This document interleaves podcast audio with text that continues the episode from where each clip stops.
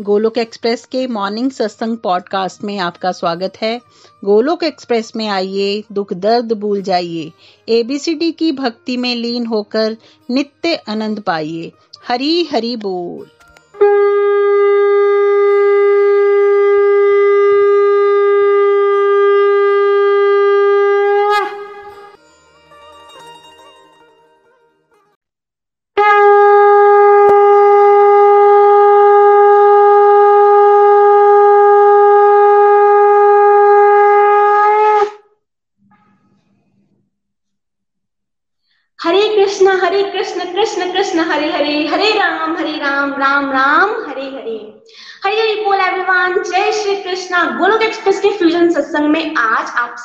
बहुत बहुत स्वागत है। मैं श्रावक्ता पठानकोट से आज की आपकी सत्संग होस्ट फ्रेंड्स आज गोलोक एक्सप्रेस के लिए बहुत स्पेशल डे है क्योंकि आज पहली बार हम फ्यूजन सत्संग ऑर्गेनाइज कर रहे हैं। और इसमें होगी बहुत सारी डिवोशन की वैरायटी भजन, दोहास, भगवत गीता सिंप्लीफाइड भजन और भागवतम बहुत कुछ। तो जुड़े रहिए हमारे साथ एंड तक और लीजिए डिवोशन का आनंद गोलोक एक्सप्रेस के संग। फ्रेंड्स आप सब सोच रहे होंगे कि पहली बार हम फ्यूजन सत्संग क्यों ऑर्गेनाइज कर रहे हैं? आज क्या स्पेशल है? तो मैं आप सबको बता दूँ कि आज स्पेशल नहीं, बहुत बहुत बहुत स्पेशल डे है। आज है पांडव निर्जला एकादशी। क्या आपको पता है पांडव निर्जला एकादशी क्या है? क्या आपको इसके बारे में जानना है? चलो, ठीक है, हम पांडव निर्जला एकादशी के पहले, जानने से पहले हम जानते हैं कि एकादशी क्या है। फ्रेंड्स एकादशी भगवान श्री कृष्णा का सबसे फेवरेट डे है। इस दिन हम जो भी डिवोशनल प्रैक्टिसेस करते हैं, वो hundred two hundred times multiply हो जाते हैं। मतलब कि अगर आप एक माला करोगे तो हमें मिलेगा हंड्रेड या टू हंड्रेड माला का फल। वाओ दिस इज़ अमेजिंग मैं बहुत एक्साइटेड हूँ। फ्रेंड्स आज भी एकादशी है बट रुके रुके रुके, इतना नहीं। आज का दिन जो है, आज सभी एकादशी में भी सबसे स्पेशल है, क्योंकि आज आज पांडव निर्जला एकादशी है, जो कि 24 एकादशी का फल इकट्ठे देती है। आज के दिन अगर आप डिवोशनल प्रैक्टिसेस करोगे तो आपको मिलेगा thousand two hundred times to two thousand times माला का फल। रियली क्या ये सच में पॉसिबल है? आप सब सोच रहे होंगे बट हाँ ये पॉसिबल है। और ये के लिए मैं नहीं बोल रही, ये वेद व्यास जी, जिन्होंने वेदों की रचना की है, वो एक बार भी पांडवों से मिलने गए थे और उन्होंने एक बार देखा कि भीम जी उदास है। तो उन्होंने पूछा कि आप क्यों उदास हैं? तो भीम जी ने बताया कि मेरे सभी भाई जो हैं, वो एकादशी का फास्ट रखते हैं बट मैं नहीं रख पाता क्योंकि मैं जो हूँ मुझे बहुत भूख लगती है और मैं अपनी भूख को कंट्रोल नहीं कर पाता तो मैं फास्ट नहीं रख पाता। तो मैं क्या करूँ? तो फिर वेद व्यास ने उन्हें बोला कि आप घबराइए मत। ऐसा भी एक तरीका है जिससे आप पूरे साल अगर फास्ट ना रखें, फिर भी आप पूरे साल की काशी का फल ले सकते हैं। तो उन्होंने पूछा, ऐसा क्या है? तो उन्होंने बताया कि जेठ मास की शुक्ल पक्ष की एकादशी जो आती है निर्जला एकादशी उस दिन अगर आप फास्ट रखेंगे, निर्जल तो आप पूरे साल की एकादशी का फल इकट्ठे ले सकते हैं। वाओ, हम भी कर सकते हैं फ्रेंड्स एकादशी वाले दिन भगवान की सुपर डुपर बम्पर सेल लगती है। इस दिन डिवोशन में हम बहुत आगे बढ़ सकते हैं।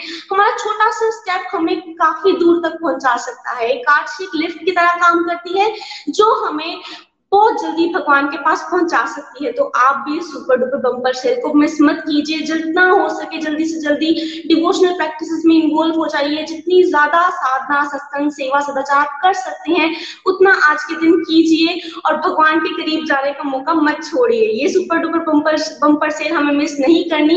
मैं तो बिल्कुल नहीं करूँगी और आप भी इसे बिल्कुल मिस मत कीजिएगा। फ्रेंड्स आज के दिन सत्संग, साधना, सेवा सदाचार करने की बहुत वैल्यू है। साधना में जैसे कि आप नाम जाप कर सकते हैं, भजन गा सकते हैं। अच्छा नाम जाप। फ्रेंड नाम जाप का बात आई ही है अगर साधना से तो मैं बताऊँ कि जैसे हम कहते हैं कलयुग केवल नाम आधारा नाम पे जो है, नाम जाप की बहुत इंपॉर्टेंस है। और हमने देखा ही है रामायण में कि कैसे अगर नाम, भगवान का नाम पत्थर पे भी लिखा जाए तो पत्थर भी तर जाता है। तो क्यों ना हम भी अगर भगवान का नाम ले, हम भी, हमें पता है कि हम भव सागर से पार हो सकते तो क्यों ना हम भगवान के नाम की पूंजी इकट्ठी करें आज के दिन, क्योंकि यही है जो हमें भगवान के पास लेकर जाएगा भव सागर से तार सकेगा। तो सबसे पहले हम चलते हैं निखिल जी के पास और भगवान के नाम की कुंजी इकट्ठी करते हैं। हरी हरी बोल निखिल जी हरी हरी बोल। हरी हरी बोल एवरीवन पांडव निर्जल एकादशी की जय। हरे कृष्णा हरे कृष्णा। कृष्णा कृष्णा, हरे हरे। हरे राम हरे राम राम राम, हरे हरे। तो ये सबसे ऑस्पिशियस डे है आज कृष्ण भक्तों के लिए। आज हमें मालामाल होना है और आज हमें डिवाइन अकाउंट को अपने भर लेना है और सबको बिलियनर मिलियनर ट्रिलियनर बनना है आपने डिवोशनल अकाउंट से। ज़्यादा से ज़्यादा हरिनाम आज हमें करना है बट आप में से कुछ लोग ऐसे भी होंगे जिन्होंने अभी तक माला ही नहीं पकड़ी है बिकॉज़ आपको लगता था ये ओल्ड लोगों का काम है राइट right? ये ओल्ड लोगों का नहीं है this is the new fashion this was the fashion जो हमेशा एग्जिस्ट किया है। और जो समझदार लोग हैं, उनका फ़ैशन क्या है?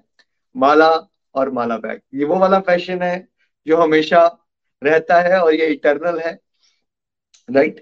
तो ये शुरुआत में मुझे लगता है कि आपको थोड़ा सा आइडिया मैं देता हूँ कि माला कैसे करते हैं।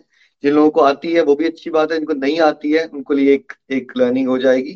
तो ये आज देखो, हम सत्संग तो आपको आज फोर आवर्स करवाएँगे। सुबह एक फ्यूजन सत्संग हो रहा है और एट पीएम पे एक और फ्यूजन सत्संग हो रहा है राइट बट बाकी समय आपको क्या करना है? खूब सारा भगवान का नाम। This is the best day भगवान का नाम जपने के लिए और ज़्यादा से ज़्यादा। ऑफकोर्स दान दीजिए, खूब सारा हरिनाम कीजिए, भगवान की जितनी हो सके कथाएँ उतनी सुनिए। आज जितना हो सकते मटेरियल लाइफ की, अपनी ड्यूटीज़ वगैरह को जितना मिनिमम पे रखोगे आज, जैसे आप नॉर्मल डेज़ पे अपने करियर में दस दस बारह बारह घंटे लगा देते हो राइट बच्चे स्कूल में कितनी पढ़ाई करते हैं। आज वो डे होना चाहिए जहाँ हम जैसे करियर में आप स्कूल में पढ़ाई में टाइम लगाते हैं, वैसे आपको मैक्सिमम समय अपना डिवोशन में लगाना है राइट और जितनी माला आप किया करते थे, जो अच्छे माला करते हैं, मेरी ये रिक्वेस्ट है कि आज अपना आप माला का रिकॉर्ड तोड़िए। अगर आप पचास माला कर लेते तो आज सत्तर माला कीजिए। सत्तर कर लेते तो हंड्रेड कीजिए। हंड्रेड कर लेते तो हंड्रेड ट्वेंटी कीजिए। इस तरह से आपको आगे बढ़ना है। देखिए, ये सुमेरु होता है माला का। इसको राधा कृष्ण को रिप्रेजेंट करता है। और ये माला में 108 मन के होते हैं। ये 108 मन के जो है राधा रानी के ही शरीर से उनकी एक्सपेंशन निकलती है, गोपियाँ, जो भगवान की सबसे नजदीकी भक्त हैं। ये 108 मन के 108 गोपियों को रिप्रेजेंट करता है, ठीक है? तो हम ये वाली उंगली यूज़ नहीं करते राइट इंडेक्स फिंगर जिसमें हम ब्लेम करते हैं तो उसको इतना शुद्ध फिंगर नहीं माना जाता। थम के साथ थम के साथ और मिडिल फिंगर को ऐसे रखते हुए हम पहले क्या करते हैं? पंच तत्व मंत्र करते हैं। नीचे जो डिवोटीज को पंच तत्व मंत्र आता है, वो प्लीज़ कमेंट सेक्शन में लिख के बता दीजिए, ताकि नए डिवोटीज को हेल्प हो जाए। और अगर आप स्क्रीन पे भी देखोगे तो पंचतत्व मंत्र आ रहा है आपके सामने अभी, है ना? जय श्री कृष्ण चैतन्य, प्रभु नित्यानंदा, श्री अद्वैत गदाधार श्री वासदी गौर भक्त वृंदा। जय श्री कृष्ण चैतन्य, प्रभु नित्यानंदा, श्री अद्वैत गदाधार श्री वासदी गौर भक्त वृंदा। गोलोक एक्सप्रेस के पॉडकास्ट पे भी ये मंत्र अवेलेबल है तो आप सुन सकते हो ध्वनि, ताकि आपको आइडिया लग जाए कैसे इसको उच्चारण करना है इसका। एक बार इसका उच्चारण आपने करना है सुमेरु पे, क्योंकि ये हरे कृष्ण महामंत्र चैतन्य महाप्रभु और उनकी टीम ने दिया था तो पहले, सबसे पहले तो हम उन्हीं को आभार व्यक्त करते हैं कि प्रभु हमसे कोई गलतियाँ हो जाएँगी।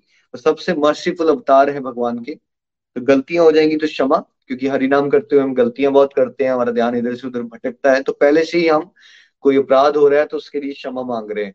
चैतन्य महाप्रभु से, उनकी टीम से और सारे के भगवान के शुद्ध भक्तों को प्रणाम कर रहे हैं हम इस मंत्र में। एक बार करने के बाद आपको अगले मन के भी चले जाना है इस तरह से। और फिर क्या करना है? हरे कृष्ण हरे कृष्ण कृष्ण कृष्ण, हरे हरे। हरे राम हरे राम राम राम, हरे हरे।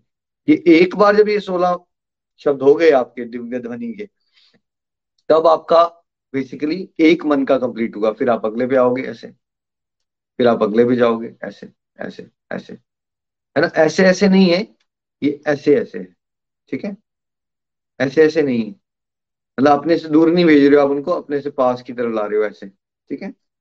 और जब आप ऐसे करते करते यहाँ तक आ जाओगे तो फिर आपने अगली माला अगर करनी है तो आपने ऐसे क्रॉस करके आगे नहीं जाना है। आपने यहाँ पे कंप्लीट किया, फिर आप उसको घुमा लोगे।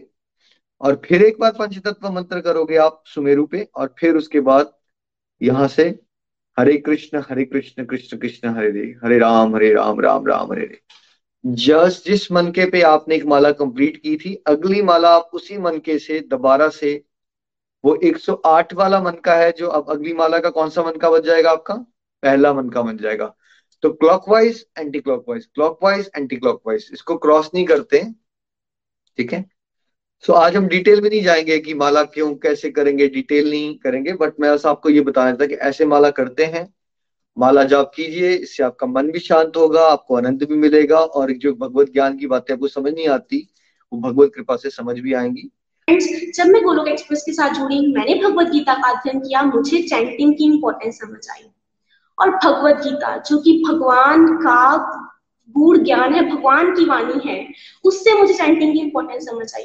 क्यों ना आप भी भगवत गीता के बारे में जाने और देखें कि भगवत, भगवान ने भगवत गीता में क्या बोला है। चलिए फ्रेंड्स चलते हैं हम नितिन जी के पास चंबा और जानते हैं भगवत गीता के बारे में। हरी हरी बोल नितिन जी, हरी हरी बोल। हरी हरि बोल, हरी हरि बोल। हरे कृष्णा हरे कृष्णा, कृष्ण कृष्ण, हरे हरे। हरे राम हरे राम राम राम, हरे हरे। पांडव निर्जल एकादशी की जय। बहुत बहुत शुभकामनाएँ आप सभी को। आज बहुत ही ऑस्पिशियस डे है, जैसे श्रेया जी ने बताया। और आज का दिन ज़्यादा से ज़्यादा नाम जाप सत्संग, साधना, सेवा हम सभी को करनी चाहिए। यही स्क्रिप्चर्स रिकमेंड हमें कर रहे हैं। और स्पेशली हर कोई आज की डेट में ढूंढ क्या रहा है? सुख और शांति। सुख और शांति। लेकिन क्या हमें ये बात पता है कि सुख और शांति का रास्ता भी भगवत गीता के माध्यम से ही भगवान हम सबको बता रहे हैं? और सही मायने में अगर हमें सुख और शांति चाहिए तो भगवान एक फॉर्मूला पीस फॉर्मूला हमें चैप्टर टू के श्लोक नंबर छियासठ के माध्यम से 2.66 के माध्यम से बता रहे हैं। तो आइए पहले उस श्लोक को पढ़ते हैं और फिर समझते हैं कि अगर वाकई हमें जीवन में पीस और हैप्पीनेस चाहिए तो हमें क्या करना होगा। तो श्रेया जी, क्या आप रीड करना चाहेंगे? श्रेया जी एंड चंदा जी, हरी हरी बोल। हरी हरी बोल हरी हरी बोल कृष्णा। चैप्टर टू श्लोक सिक्सटी सिक्स जो कृष्ण भावनामृत में परमेश्वर से संबंधित नहीं है उसकी ना तो बुद्धि दिव्य होती है और ना ही मन स्थिर होता है जिसके बिना शांति की कोई संभावना नहीं। शांति के बिना सुख हो भी कैसे सकता है? हरी हरि बोल। Hari Hari Bol, text 66, one who is not connected with the Supreme in Krishna consciousness can have neither transcendental intelligence nor a steady mind, without which there is no possibility of peace. And how can there be any happiness without peace? Hari Hari Bol. हरी हरी बोल कितना beautiful ये verse है और अगर आप ध्यान से इसको समझने की कोशिश करेंगे तो इसमें कृष्णा ने एक सर्टिफिकेट दे दिया है। एक फॉर्मूला हमें बता दिया है कि if you want peace and happiness अगर आपको सुख चाहिए, अगर आपको सुख चाहिए तो आपको क्या करना पड़ेगा? आपके पास पहले शांति होनी चाहिए पीस होनी चाहिए, ठीक है? और पीस किसको मिलेगी? पीस उसको मिलेगी जिसके जिसका मन जो है वो स्टेबल है स्टेबल ठीक है? और मन उसका स्टेबल होगा जिसकी, जिसके पास डिवाइन इंटेलिजेंस होगी। और डिवाइन इंटेलिजेंस बताया जा रहा है, उसको मिलेगी जो भगवान के साथ जुड़ा होगा। तो कितना ब्यूटीफुली ये बात यहाँ पे क्लियरली बताई जा रही है भगवान के द्वारा कि यार तुम मेरे साथ जुड़ जाओ। जब तुम मेरे साथ जुड़ जाओगे तो तुम्हें मैं डिवाइन इंटेलिजेंस दूँगा। अभी जो हमारी बुद्धि है, वो क्या है? अभी हमारी बुद्धि है दूषित, जिसमें दुनियादारी की बातें घूमती रहती हैं हमेशा। या फिर अलग अलग तरह के डर उसके अंदर समाये हुए हैं। या फिर हम पास्ट के बारे में सोचते रहते हैं, या हम फ्यूचर के बारे में सोचते रहते हैं। और अगर बुद्धि का इस्तेमाल करते भी हैं तो जो हमारी आज की समझ है ये, कि मैं तो ये बॉडी हूँ और बॉडी को मुझे कंफर्टेबल बनाना है और उसको कंफर्टेबल बनाने के लिए आई नीड मनी और मैं अपनी सारी की सारी बुद्धि को फिर पैसा कमाने में इस्तेमाल करता जा रहा हूँ, और बड़े से बड़ा आदमी बनने में इस्तेमाल करते जा रहा हूँ। एक घर मेरे पास था, उस घर को अपग्रेड करने के लिए मुझे पैसा चाहिए। मुझे अपनी गाड़ी को अपग्रेड करने के लिए पैसा चाहिए। मुझे अपनी फैमिली को अगर घुमाना है तो उसके लिए पैसा चाहिए। क्या लिस्ट गोज ऑन हमें ऐसा क्यों लग रहा है कि ये सब रिसोर्सेज होने से ही हमें पीस और हैप्पीनेस मिलने वाली है? अगर आप इस श्लोक को समझें, इसमें भगवान ने ये बात कहीं नहीं बोली कि देखो, जिसके पास बड़ा घर होगा, वो खुश रहने वाला है।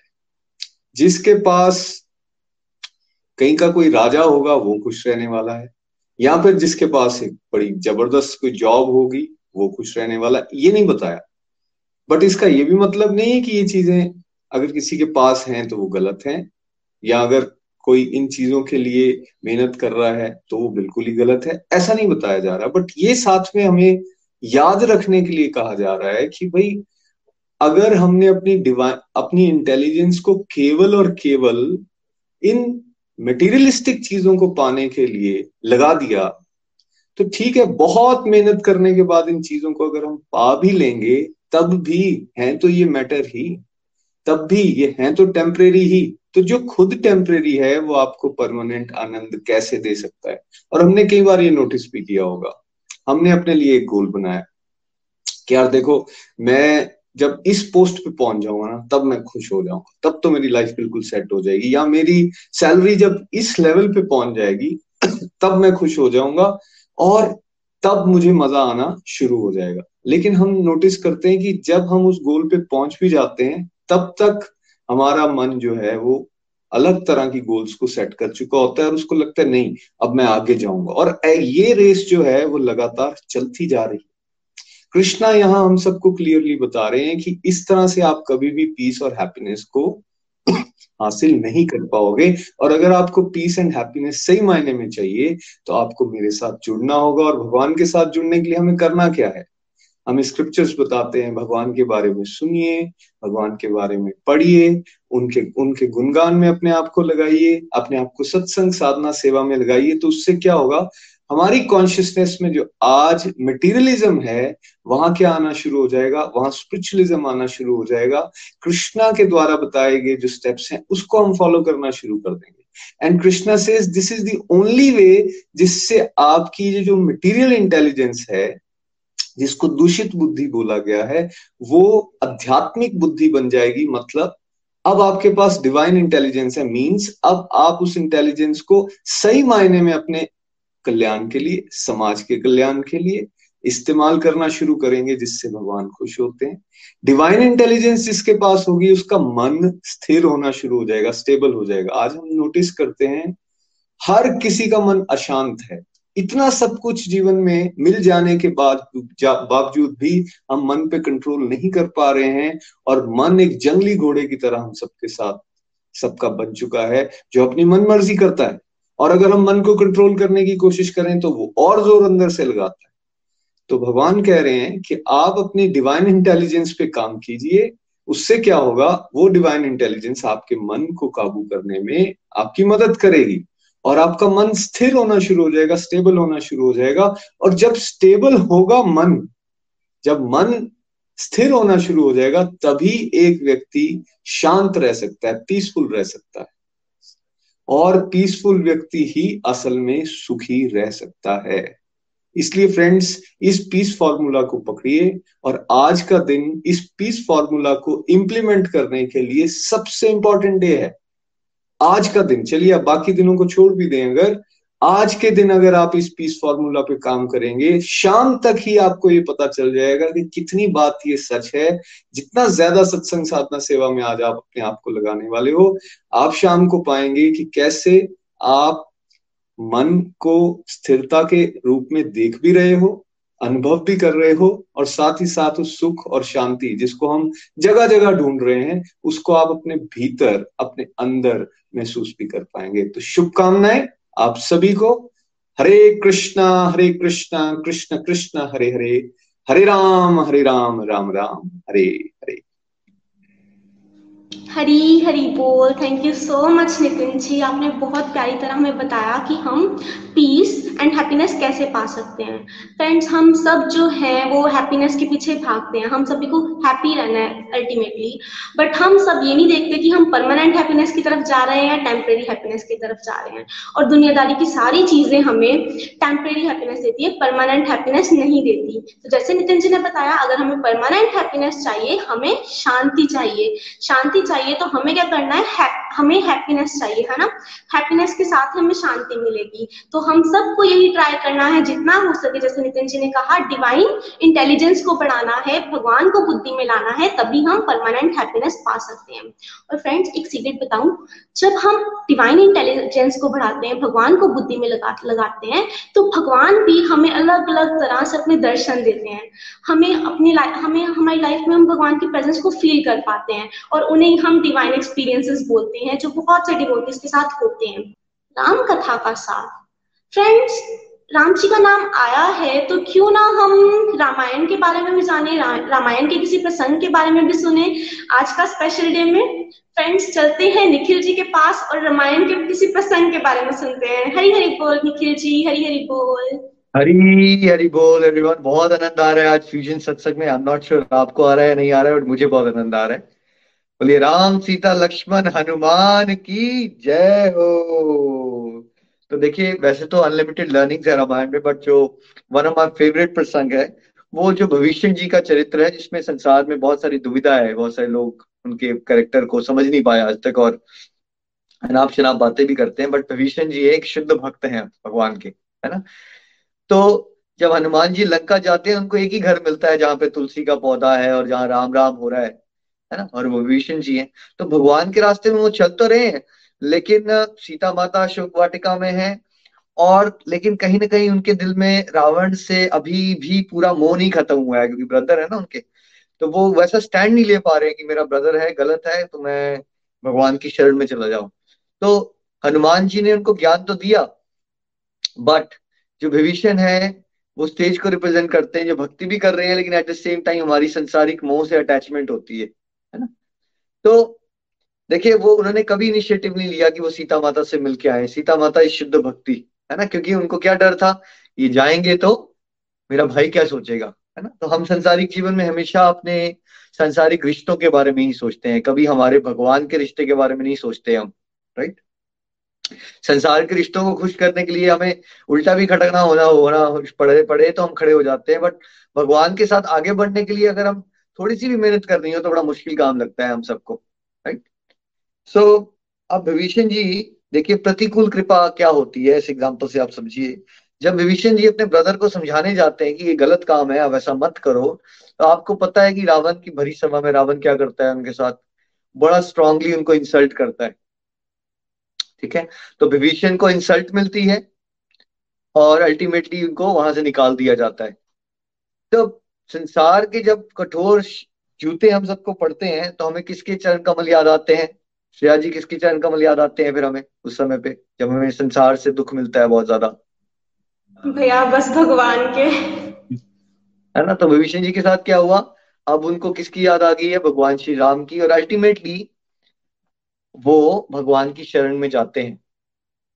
तो पहला तो इस वाले प्रसंग से क्या सीखना है आपको कि देखो इसको प्रतिकूल कृपा कहते हैं। कृपा का अक्सर मतलब ये मानते हैं हम सब लोग, सुख आ गया बहुत ज़्यादा तो हम कह देते हैं कृपा है। बट होता क्या है कि प्रतिकूल कृपा क्या होती है? जैसे ये जो संसारिक दृष्टि से क्या आपको ये बात बड़ी अच्छी लग रही है या बुरी लग रही है श्रेया जी? कि एक ब्रदर ने दूसरे ब्रदर को बड़ा इंसल्ट कर दिया सबके सामने। अच्छा है या बुरा लग रहा है आपको ये संसारिक दृष्टि से?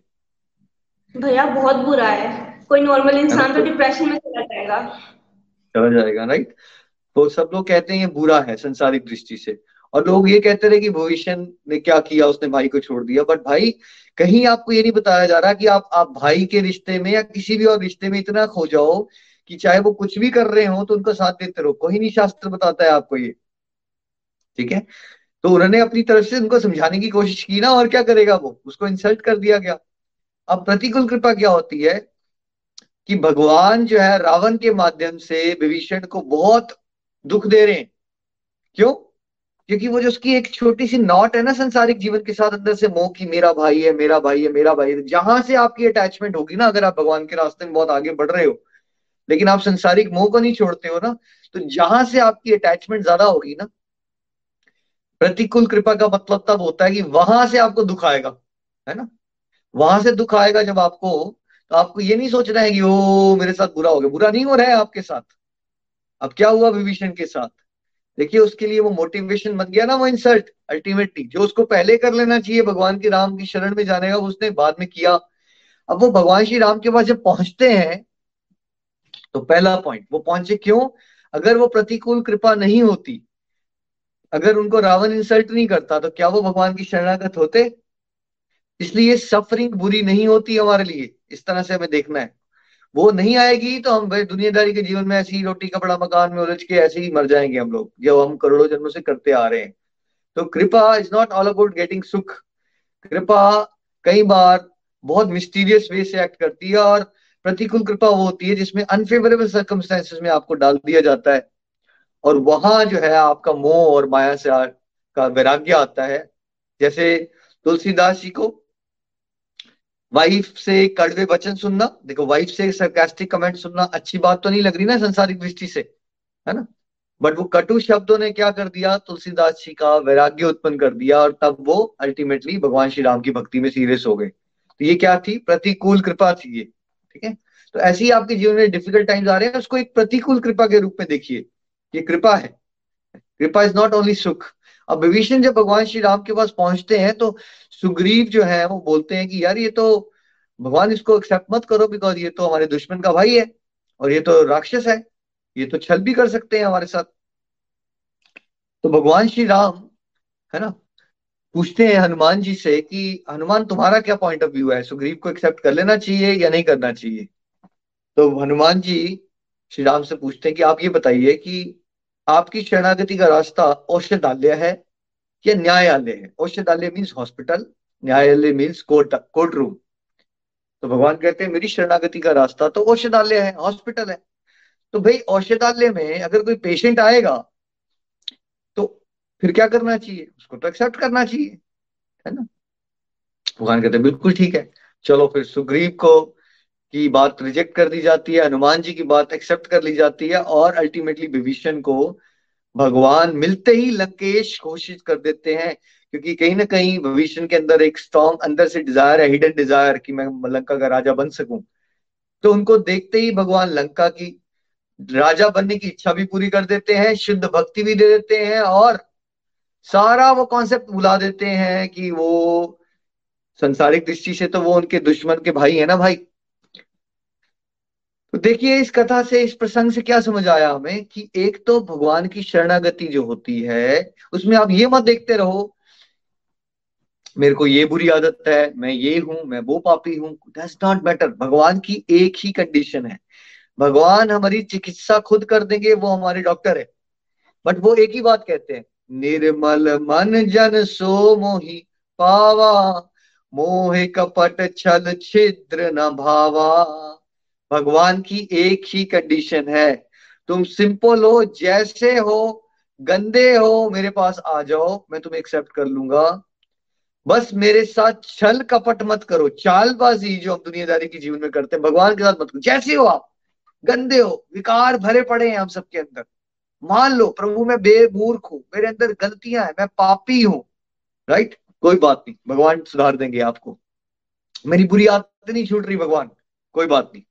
भगवान सुधार देंगे। That's not a problem problem is अगर आप अंदर से बहुत गद्दे हो, लेकिन आप ड्रामा करते हो बहुत अच्छे होने की दैट इज़ द प्रॉब्लम ठीक है? तो छल और कपट का त्याग करके, बाकी आप नीची जाति के हो, ऊँची जाति के हो, गरीब हो, अमीर हो मेल हो फीमेल हो ऑस्ट्रेलियन हो अमेरिकन हो इंडियन हो डज नॉट मैटर भगवान ने तो भाई रामायण में आपको ये बताया कि उन्होंने तो वो तो इंटर स्पीशीज भी प्यार कर लेते हैं। ऐसा नहीं कि खाली इंसान हो तो भी प्यार करेंगे आपसे। जानवरों को भी उन्होंने अपना मित्र बनाया, है ना? हनुमान जी कौन है इसमें दिखाया जा रहा है? स्पीशीज कौन सी उनकी? बंदर है ना भाई वो? ये सारे के सारे जो सुग्रीव वगैरह कौन है? बंदर है, मंकी है है ना? और जामवंत कौन है? रीछ है। तो भगवान की सारी लीलाओं में ये ये जो जात, पात, ऊंच, नीच है, ये किसने बनाई है? ये हम जैसे मूर्ख लोगों ने बनाई है। अगर आप भगवान की कथाओं को गहराई से समझोगे तो भगवान कृपा निधान है। वो सबको प्रेम करते हैं, वो सबको प्यार करते हैं, और ये नहीं देखते रहते आपके अंदर कमियाँ है, नहीं है। कमियाँ तो सभी के अंदर है, तभी तो आप यहाँ आए हो। आप बस अपना छल छोड़ के भगवान के शरणागत हो जाओ कि प्रभु, मैं ऐसा ही हूँ, मुझे ऐसे ही एक्सेप्ट कर लो, और मुझे शक्ति दो ताकि मैं अपनी बुरी आदतों से बाहर निकल सकूँ। बोलिए, राम सीता लक्ष्मण हनुमान की जय पांडव निर्जल एकादशी की जय जय श्री राम जय सिया राम राम लखन जान की, जय बोलो हनुमान की। थैंक यू सो मच भैया, बहुत ही प्यारी तरह आपने हमें बताया कि कैसे कैसे भगवान इतने कृपालु हैं, कैसे हम दुनियादारी से जब हम हारते हैं, हम सोचते हैं कि भगवान ने हम पर कृपा नहीं की, हम भगवान को ही दोष देते हैं, भगवान को ही कोसते हैं, पर नहीं, भगवान जो है, वो हम पर दो तरह से कृपा करते हैं, एक अनुकूल और एक प्रतिकूल। बट हमें भगवान की प्रतिकूल कृपा से भी डरना नहीं है, भगवान की कृपा ही समझना है और भगवान की ही शरण में जाना है, तभी हम भगवान के करीब जा सकते हैं। और ये नहीं, जैसे विष्णु जी की एग्ज़ाम्पल से हम किसी भी तरह से भगवान की अगर कृपा में जा रहे हैं तो भगवान हमें उत्तम वो देते हैं हमें जैसे विभीषण जी भगवान की शरण में गए और भगवान ने उनको राजा बना दिया। मतलब हमें ये नहीं है कि भगवान की शरण में जाने के लिए हम सब कुछ मटेरियलिस्टिक भी छोड़ते हैं। भगवान मटेरियलिस्टिक भी प्रोग्रेस देते हैं अगर हम भगवान की शरण में जाते हैं। और पर हमें इस डिज़ायर से नहीं जाना, हमें भगवान के पास, भगवान को पाने के डिज़ायर से जाना है। और मैं आप सब के लिए यही प्रे करूँगी निर्जला एकादशी पे कि आप सब जितना हो सके सत्संग, साधना, सेवा, सदाचार करें। भगवान के पास जाने की कोशिश करें। जितना हो सके अपने एफर्ट्स लगाएँ, क्योंकि आज का दिन बहुत स्पेशल है। और हम सब लकी हैं, क्योंकि आज के दिन हम, हमें भगवान के नाम की, भगवान की महिमा पता चल रही है और हम इसका फ़ायदा उठा सकते हैं। हमारे पास मौका है, हमें इसे गवाना नहीं है। फ्रेंड्स जब हम सत्संग, साधना, सेवा, सदाचार करते हैं जैसे साधना में तो बहुत सारी चीज़ें आती है, जैसे मैंने आपको बताया चैंटिंग कर सकते हैं, हम भजन गा सकते हैं। तो क्यों ना हम अपनी थोड़ी सी साधना और बढ़ाएँ, हम एक भजन सुने, हम चलते हैं रेणु सहदेव जी के पास चंबा और उनसे एक भजन सुनते हैं। हरी हरी बोल, रेणु जी। हरी हरी बोल हरी हरी बोल एवरीवन पांडव निर्जल एकादशी की आप सबको बहुत बहुत शुभकामनाएँ। सच में बहुत ही आनंद आ रहा है। और अभी जैसे कॉन्सेप्ट चल रहा था रामायण का तो भगवान की तरफ़ हमें बढ़ने के लिए निरंतर प्रयास करना चाहिए और साथ ही साथ हमें डेफिनेटली रेगुलर प्रेयर्स करनी चाहिए। आज के इस शुभ मौके पर भगवान की कृपा से इस भजन के माध्यम से हम प्रेयर्स कर सकते हैं। तो चलिए, आइए हम इस प्रेयर्स के माध्यम से भगवान के सामने सरेंडर करते हैं और जैसे भी हैं एक्सेप्ट करते हैं कि प्रभु, हम आपकी तरफ़ बढ़ना चाहते हैं। आप ही हमारा हाथ पकड़िए और आप की तरफ़ आने का रास्ता भी हमें बताइए। हरे कृष्णा हरे कृष्णा, कृष्ण कृष्ण हरे हरे हरे राम हरे राम राम राम, हरे हरे। ऊपर नित्य रहूँ, लटकी। ऊपर नित्य रहूँ, लटकी। अपनी बनवाल का फूल बना दे। लहरें टकराती हो जिस पर।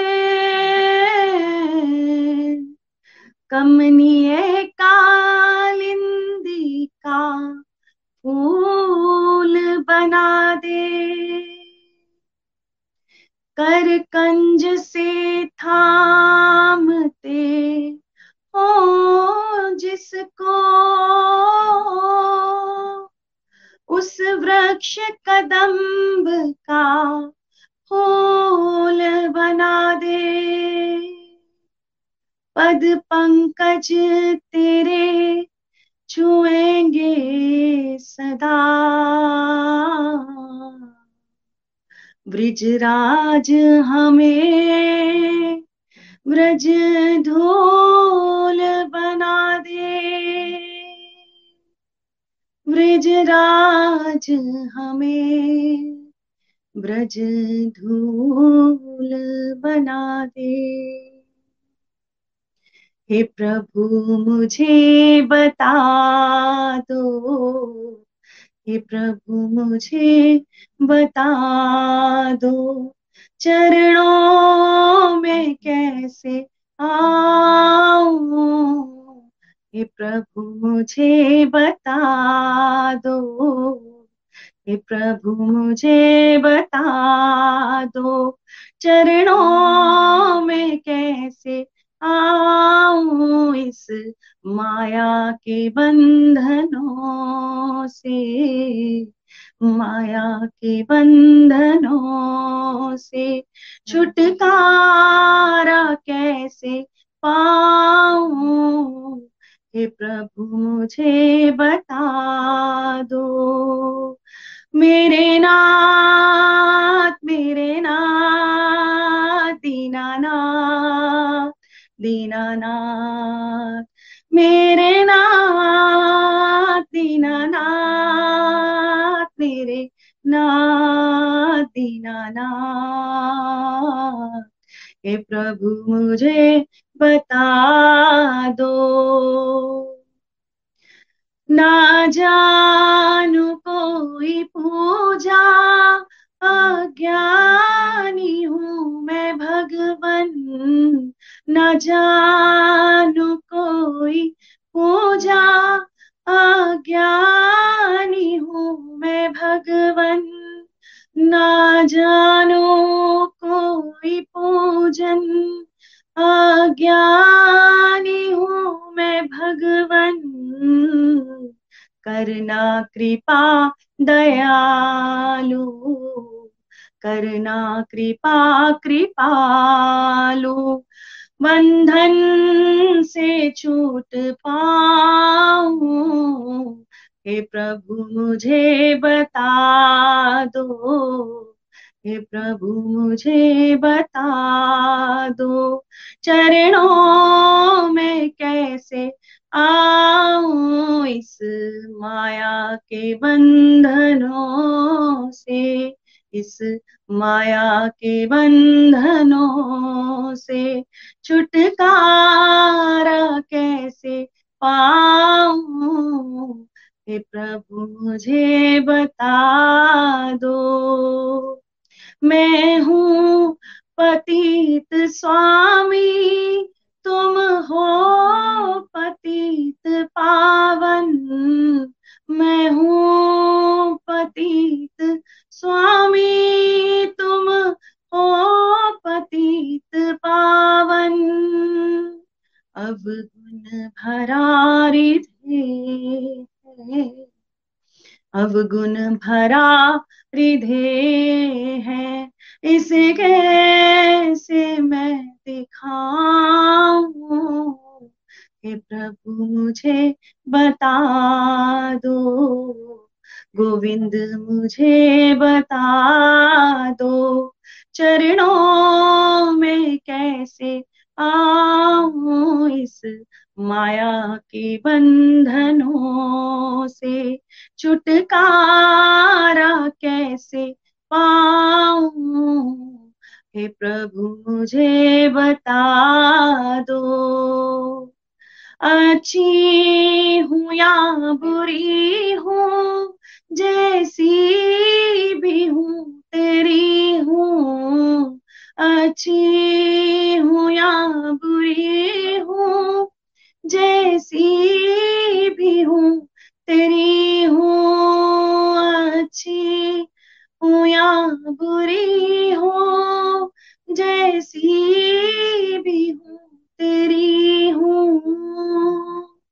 ठुकराओ ना मुझे अब। ठुकराओ ना मुझे अब। चरणों में सर झुकाओ हे प्रभु, मुझे बता दो।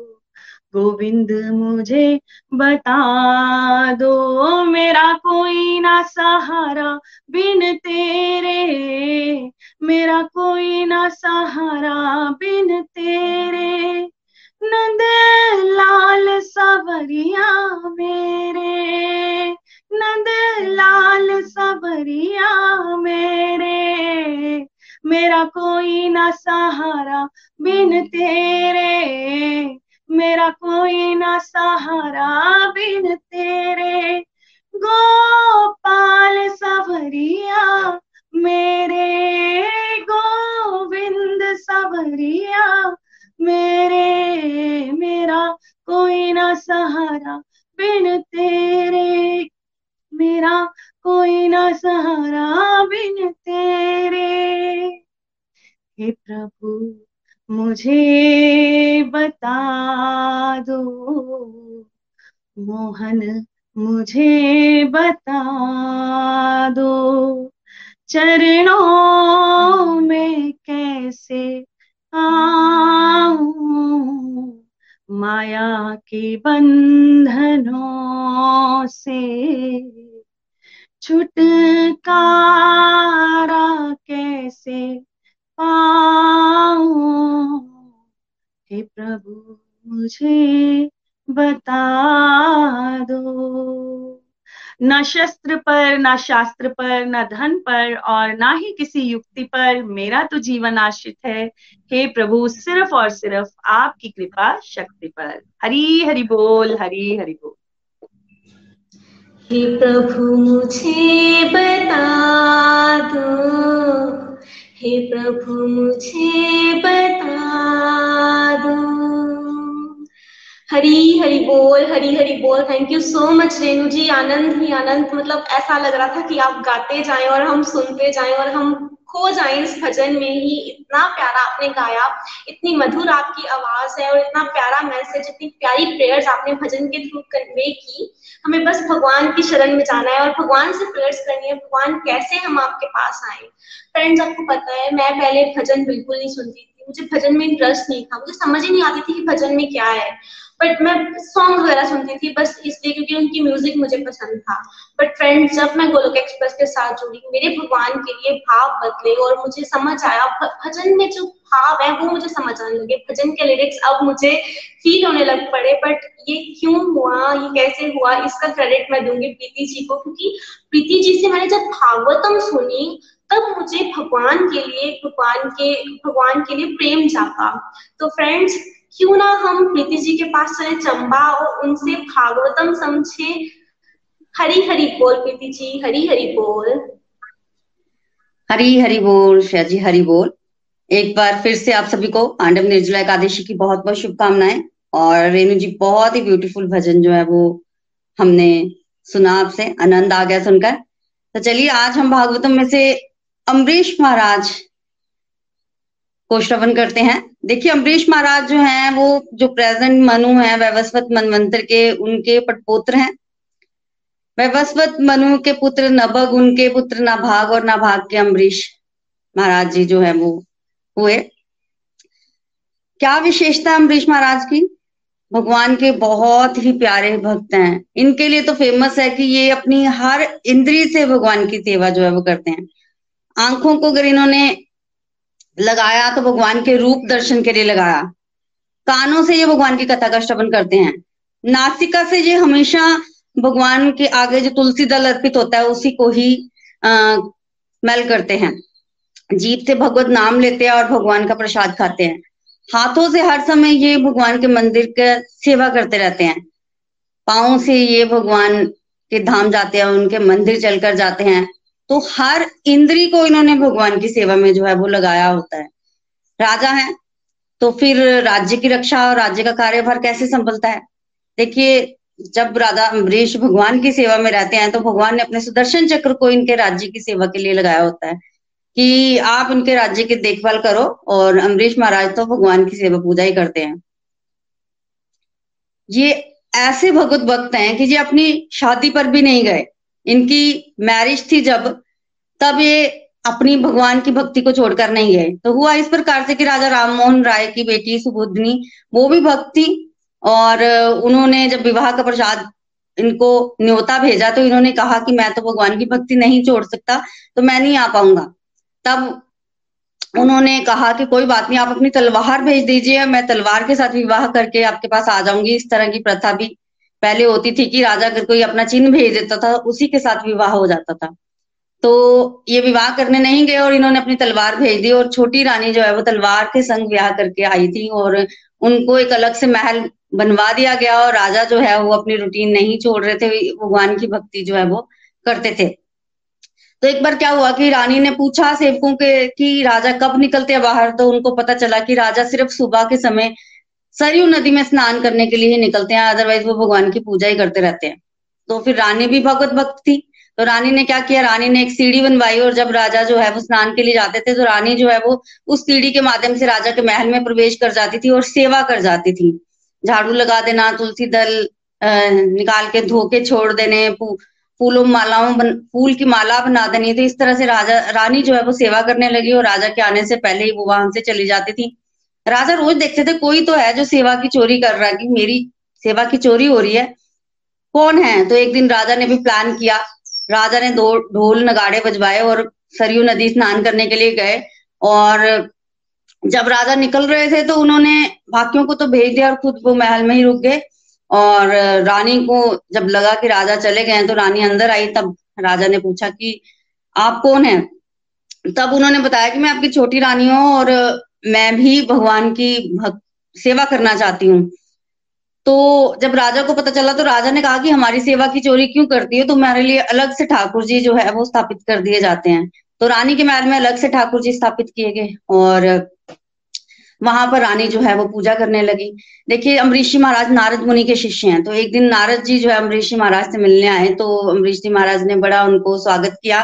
तब नारद जी को लगा कि ठाकुर जी तो छोटी रानी के पास भी है, वहाँ भी जाके जरा मैं देखा हूँ तो नारद जी जो है वो छोटी रानी के पास गए और छोटी रानी जो है वो बहुत अच्छा भगवान का कीर्तन करती थी, बहुत अच्छा नृत्य करती थी। तो नारद मुनि ने देखा तो उनकी तारीफ़ की उन्होंने अम्बरीश महाराज जी के पास आकर। और अम्बरीश जी महाराज को लगा कि नारद जी गुरु जी कह के गए हैं तो मुझे देखना चाहिए। तो अम्बरीश जी महाराज एक दिन रानी के महल में गए छुप कर और उन्होंने देखा कि रानी ने बहुत सुंदर कीर्तन किया और नृत्य कर रही हैं। अम्बरीश जी महाराज को इतना अच्छा लगा कि उन्होंने रानी को बोला कि तुम मेरे ठाकुर जी के सामने भी आकर जो है वो नृत्य करा करो। तो रानी फिर अम्बरीश महाराज के पास आती थी और अपने ठाकुर के सामने भी नृत्य करती थी और उनके ठाकुर जी के सामने भी। तो इस तरह से चलने लग पड़ा। फिर एक दिन रानी ने कहा कि मेरे ठाकुर जी नाराज़ हो जाते हैं, हम, मैं रोज इधर आ जाती हूँ तो। तब राजा ने कहा कि हम दोनों ठाकुर जी को एक ही महल में रख देते हैं। तो दोनों ठाकुर जी एक ही महल में रखे। अब राजा रानी सेवा पूजा करने लगे बाकी रानियों को लगा कि राजा तो एक ही रानी के महल में रहते हैं तो हमारे महल में नहीं आते। तो उन्होंने भी नारद जी से पूछा। नारद जी ने कहा आप भी सेवा पूजा करो ठाकुर रखो सेवा करो रा, राजा आपके पास भी आएँगे। तो बाकी रानियों ने भी ऐसे किया। अब तो राजा सब जगह जाने शुरू हो गए। फिर प्रजा को लगा कि राजा तो सिर्फ़ रानियों के पास ही जाते हैं हमारे पास नहीं आते तब नारद जी ने कहा तुम भी ठाकुर की सेवा पूजा करो। तब बाकियों ने भी ठाकुर की सेवा पूजा करनी शुरू कर दी प्रजा ने और सब जगह आनंद हो गया। पूरा का पूरा जो राज्य है, वो भगवत भक्त का बन गया। देखिए, ये जो ऋषि महाराजा इनके द्वारा जो सेवित ठाकुर है ना, वो है मदन मोहन, राधा मदन मोहन, जिनका दर्शन, जो सनातन गोस्वामी जी के ठाकुर है, जिनका दर्शन आप करते हैं वृंदावन में जाकर। तो बेसिकली ऋषि महाराज के ठाकुर हैं, बाद में इनकी सेवा राम जी ने की, और जब शत्रुघ्न जी मथुरा और इस तरफ़ वृंदावन की तरफ़ आए, तब ये ये ठाकुर राम जी ने उनको दे दिए थे। तो ये ठाकुर जो हैं, वो फिर वृंदावन पहुँच के वहाँ एक ब्राह्मण के घर पे थे यहाँ सनातन गोस्वामी उनको ले आए थे और फिर जाके उन्होंने वहाँ पर स्थापित किए। राधा मदन मोहन बेसिकली जो हैं, वो अमरीश जी द्वारा सेवी ठाकुर जी हैं। एकादशी निष्ठा बहुत ही धाम निष्ठा बहुत ही अमरीश जी महाराज में। तो एक बार क्या हुआ कि इनको लगा कि मुझे धामवास करना चाहिए। तो एक वर्ष की एकादशी का व्रत लेकर ये धामवास करने वृंदावन चले गए और वहाँ पर इन्होंने एकादशी की। तो वर्ष पर्यंत बेसिकली कार्तिक मास में गए थे वहाँ पे और पूरा का पूरा वन ईयर इन्होंने कार्तिक का एकादशी व्रत किए और जो लास्ट एकादशी थी, उसमें जब पारण का समय आया ना, आप सभी जानते हैं कि एकादशी से अगले दिन एक कुछ समय होता है जिसमें आप एकादशी का व्रत खोलते हैं तो व्रत का पूरा फल मिल जाता है। तो वर्ष भर की एकादशियों का फल जो लास्ट में मिलना था, उसका जब पारण समय था, उसी समय वहाँ पर दुर्वासा ऋषि आ गए और दुर्वासा ऋषि आए तो राजा ने उनको ऑफ़र किया कि आप भी फ़ूड ग्रहण कीजिए। तो ऋषि जो है, वो स्नान को चले गए। हम स्नान के पश्चात जो है, वो भोजन ग्रहण करेंगे। अब दुर्वासा ऋषि को स्नान करने में ज़्यादा समय लग गया तो फिर पारण का समय निकला जा रहा था। अगर उस समय राजा कुछ ग्रहण नहीं करते तो वर्ष भर की एकादशियों का फल जो है, वो नहीं उनको मिलता और निर्जल एकादशियाँ बेसिकली उन्होंने की थी। तो उन्होंने पूछा गुरुजी से कि गुरुजी क्या किया जाए? तो गुरुजी ने बोला कि आप चरणामृत ले लीजिए। दो बूंद अगर आप चरणामृत ले लेते हैं तो वो व्रत खाना माना भी जाएगा और अगर आप कोई दो बूंद चरणामृत ले ले तो उसको भोजन माना भी जाएगा और भोजन नहीं भी माना जाएगा। तो आप एकादशी व्रत का जो है वो पारण कीजिए। तो राजा ने ऐसे ही किया। चरनामृत से उन्होंने एकादश व्रत का पारण किया। और जब ऐसा किया उन्होंने, इतने में दुर्वासा ऋषि तो देखिए योगी हैं, उनको पता चल गया। जब पता चल गया तो कुछ सुने थोड़ी वो वो ये बोले कि तुमने ऐसा किया। तुमने मुझे खिलाए बिना भोजन किया, एकादशी व्रत का पारण किया तो दुर्वासा ऋषि को इतना क्रोध आया कि उन्होंने अपने बालों से मतलब एक जटा उखाड़ी और एक कृत्या बनाई और कृत्या को बोला कि इसको नष्ट कर दो ऋषि महाराज को। तो वो ऋषि महाराज को नष्ट करने गई तभी भगवान का सुदर्शन चक्र आया और उन्होंने कृत्या को भी मारा और दुर्वासा ऋषि को मारने के लिए भागा। अम्बरीश जी महाराज बिल्कुल नहीं डरे और खड़े रहे। और दुर्वासा ऋषि ने जब देखा कि सुदर्शन चक्र उनको जलाने के लिए आ रहा है तो वो भागे। देखिए, एक साल तक दुर्वासा ऋषि भागते रहे। पहले वो ब्रह्मा जी के पास गए। ब्रह्मा जी कहते, ये मेरा केस नहीं है, इसको तो मैं डील नहीं कर सकता, आप जाओ आगे। शिव जी के पास गए। शिव जी भगवान कहते कि, ये भगवान विष्णु का चक्र है, ये ये मेरा सिलेबस नहीं है। तो तब दुर्वासा जी ने बोला, मैं आपका अंश हूँ, मुझे रास्ता मार्ग बताओ। तब भगवान ने कहा कि जिनका ये चक्र है, उनके पास ही जाओ। तो भगवान विष्णु के पास गए। भगवान विष्णु कहते हैं, ये मेरी कैटेगरी में भी नहीं आता। तुमने भक्त का अपराध किया है और मैं भक्त के अधीन हूँ।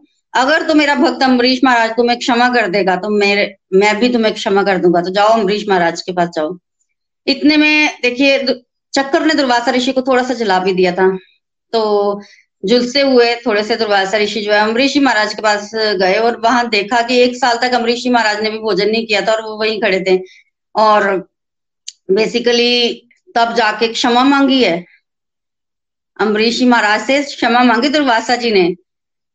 तब अम्बरीशी महाराज ने चक्र की स्तुति की और चक्र को शांत किया है। तब तो भी अब दुर्वासा मुनि भक्त के प्रभाव को जान गए। अब तो जो जो अम्बरीश जी कह रहे हैं वो वो दुर्वासा जी कर रहे हैं। अम्बरीश जी ने कहा, भोजन कीजिए। दुर्वासा जी ने बैठ के भोजन किया। बाद में उन्होंने कहा कि अम्बरीश जी, आप भी भोजन कर लीजिए क्योंकि उन्होंने भी अभी तक भोजन नहीं किया हुआ था। बिल्कुल। और उसके पश्चात जब दुर्वासा जी जाने लगे तो आप वो अम्बरीश जी महाराज के गुण गाते हुए जा रहे हैं। तो उन्होंने जगह जगह जाकर अम्बरीश जी महाराज के गुण गाए और कहा कि, मैं भगवत भक्त का महत्व समझ गया हूँ। अब मुझे समझ आ गया कि भगवत भक्त सर्वश्रेष्ठ होते हैं। भगवान को भी वो अतिशय अतिशय अतिशय प्रिय होते हैं। तो इस तरह से अम्बरीश महाराज ने अपना जीवन व्यतीत किया। जब उनकी थोड़ा सा एज हुई तो उन्होंने क्या किया कि अपने पुत्र को जो है वो राज्य दिया और खुद वो वानप्रस्थ आश्रम स्वीकार करके और उस पश्चात जंगलों में निकल गए और भगवत प्राप्ति उनको हुई है। तो बोलिए, अम्बरीश जी महाराज, की जय? पांडव निर्जल एकादशी, की जय? हरे कृष्णा हरे कृष्णा, कृष्ण कृष्णा, हरे हरे हरे राम हरे राम राम राम, हरे हरे, हरी हरि बोल, हरी हरि बोल। हरी हरी बोल। Thank you Preeti ji.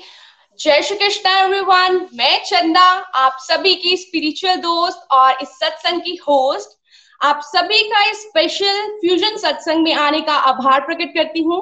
और आप सभी को पांडवा निर्जला एकादशी की ढेरों बहुत सारी शुभकामनाएँ देती हूँ। फ्रेंड्स बचपन से ही मुझे निर्जला एकादशी का वेट रहता था। उस टाइम निर्जला एकादशी मेरे लिए बहुत स्पेशल होती थी। क्यों? क्योंकि हमारे स्कूल के बाहर ना पानी की छबील लगती थी, जिसमें वैरायटी ऑफ़ मीठा मीठा पानी मिलता था और फ्रूट्स मिलते थे खाने को। तो मुझे नहीं पता था कि निर्जला एकादशी व्रत होता है। मुझे लगता था बस इसमें बहुत सारा मीठा मीठा पानी मिलता है और फ्रूट्स मिलते हैं खाने को। दैट्स ऑल बट जब मैंने सत्संग ज्वाइन किया तो मुझे पता चला कि निर्जला एकादशी क्या होती है। एकादशी का मतलब क्या होता है? इसका अर्थ क्या होता है? इसके बेनिफिट्स क्या होते हैं? और स्पेशली पांडवा निर्जला एकादशी का क्या बेनिफिट है? और जब मैंने सुना कि हमें एक व्रत को करने से ट्वेंटी फोर व्रत को करने जितना फल मिलता है तो मैं बहुत ही एक्साइटेड हुई, बहुत हैप्पी हुई। और मैंने भी मन में प्रण कर लिया कि इस बार तो मैं भी निर्जला एकादशी का व्रत करूँगी। फ्रेंड्स मैं बहुत बहुत बहुत बहुत सुपर एक्साइटेड हूँ। बहुत ही मज़ा आ रहा है, बहुत आनंद आ रहा है इस फ्यूजन सत्संग में। What a wonderful day! What a wonderful start of this divine day full of divinity. इतने सारे पावरफुल डोज भागवतम, भागवत गीता, रामायण, भजन पॉइंट्स वाओ बहुत आनंद आ रहा है और आनंद की बरसात हो रही है। और होप आप सभी भी इस बरसात में भीग रहे हैं। आप भी बहुत आनंद अनुभव कर रहे होंगे। फ्रेंड्स अभी प्रीति जी ने हमें एक बहुत ही अच्छी अच्छा कंसेप्ट समझाया अमरीश महाराज जी का, जिसमें वो शुद्ध भक्ति करते हैं। शुद्ध भक्ति आ, हमें इतना ज़्यादा तो शुद्ध भक्ति के बारे में पता नहीं था। मुझे तो लगता था कि दो टाइम पूजा पाठ कर ली दैट्स ऑल हो गई भक्ति है ना? और वो भी ओकेजनली रूटीन में नहीं दो टाइम पूजा पाठ दैट्स ऑल और अब मुझे समझ में आया कि शुद्ध भक्ति क्या होता है और हमें अपने सेंसेस को कैसे यूज़ करना है। इस स्टोरी से हमें पता चला कि हमने अपनी सेंसेस को हर वक्त भगवान जी के चरणों में लगाना है। सत्संग साधना सेवा सदाचार का डोज बढ़ाना है। और गोलोक एक्सप्रेस में आने के बाद ही ये मैं समझ पाई। फ्रेंड्स गोलोक एक्सप्रेस में हम सभी अपनी अपनी जर्नी शेयर करते हैं। और आ, हम बहुत सारी वीडियोस भी बनाते हैं। जब हम अपनी स्पिरिचुअल जर्नी शेयर करते हैं तो एक दूसरे से बहुत मोटिवेट होते हैं इंस्पायर होते हैं। क्योंकि हम लोगों को बहुत सारा कुछ सीखने को मिलता है। तो अपने फ्यूजन सत्संग को और इंटरेस्टिंग बनाने के लिए चलते हैं पठानकोट। संगीता जी के पास जो हमें जो हमें जर्नी हरी हरी बोल। हरी हरी बोल। हरी हरी बोल। हरी बोल। चंदा जी बहुत बहुत आनंद आ रहा है आज के सत्संग में। हम सभी बहुत ही एंजॉय कर पा रहे हैं।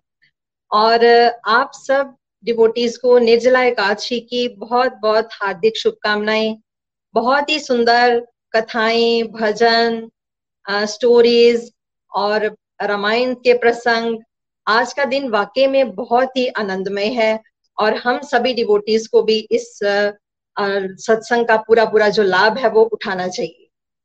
आ, मैं संगीता शर्मा पठानकोट से आज आप सबके साथ अपनी स्पिरिचुअल जर्नी शेयर करने जा रही हूँ। मेरा जन्म गुरदासपुर में हुआ और बाय प्रोफेशन मैं एक मैथ्स टीचर हूँ और पिछले बत्तीस सालों से मैं पठानकोट के Arya girls senior secondary school में अपनी सेवाएँ दे रही हूँ।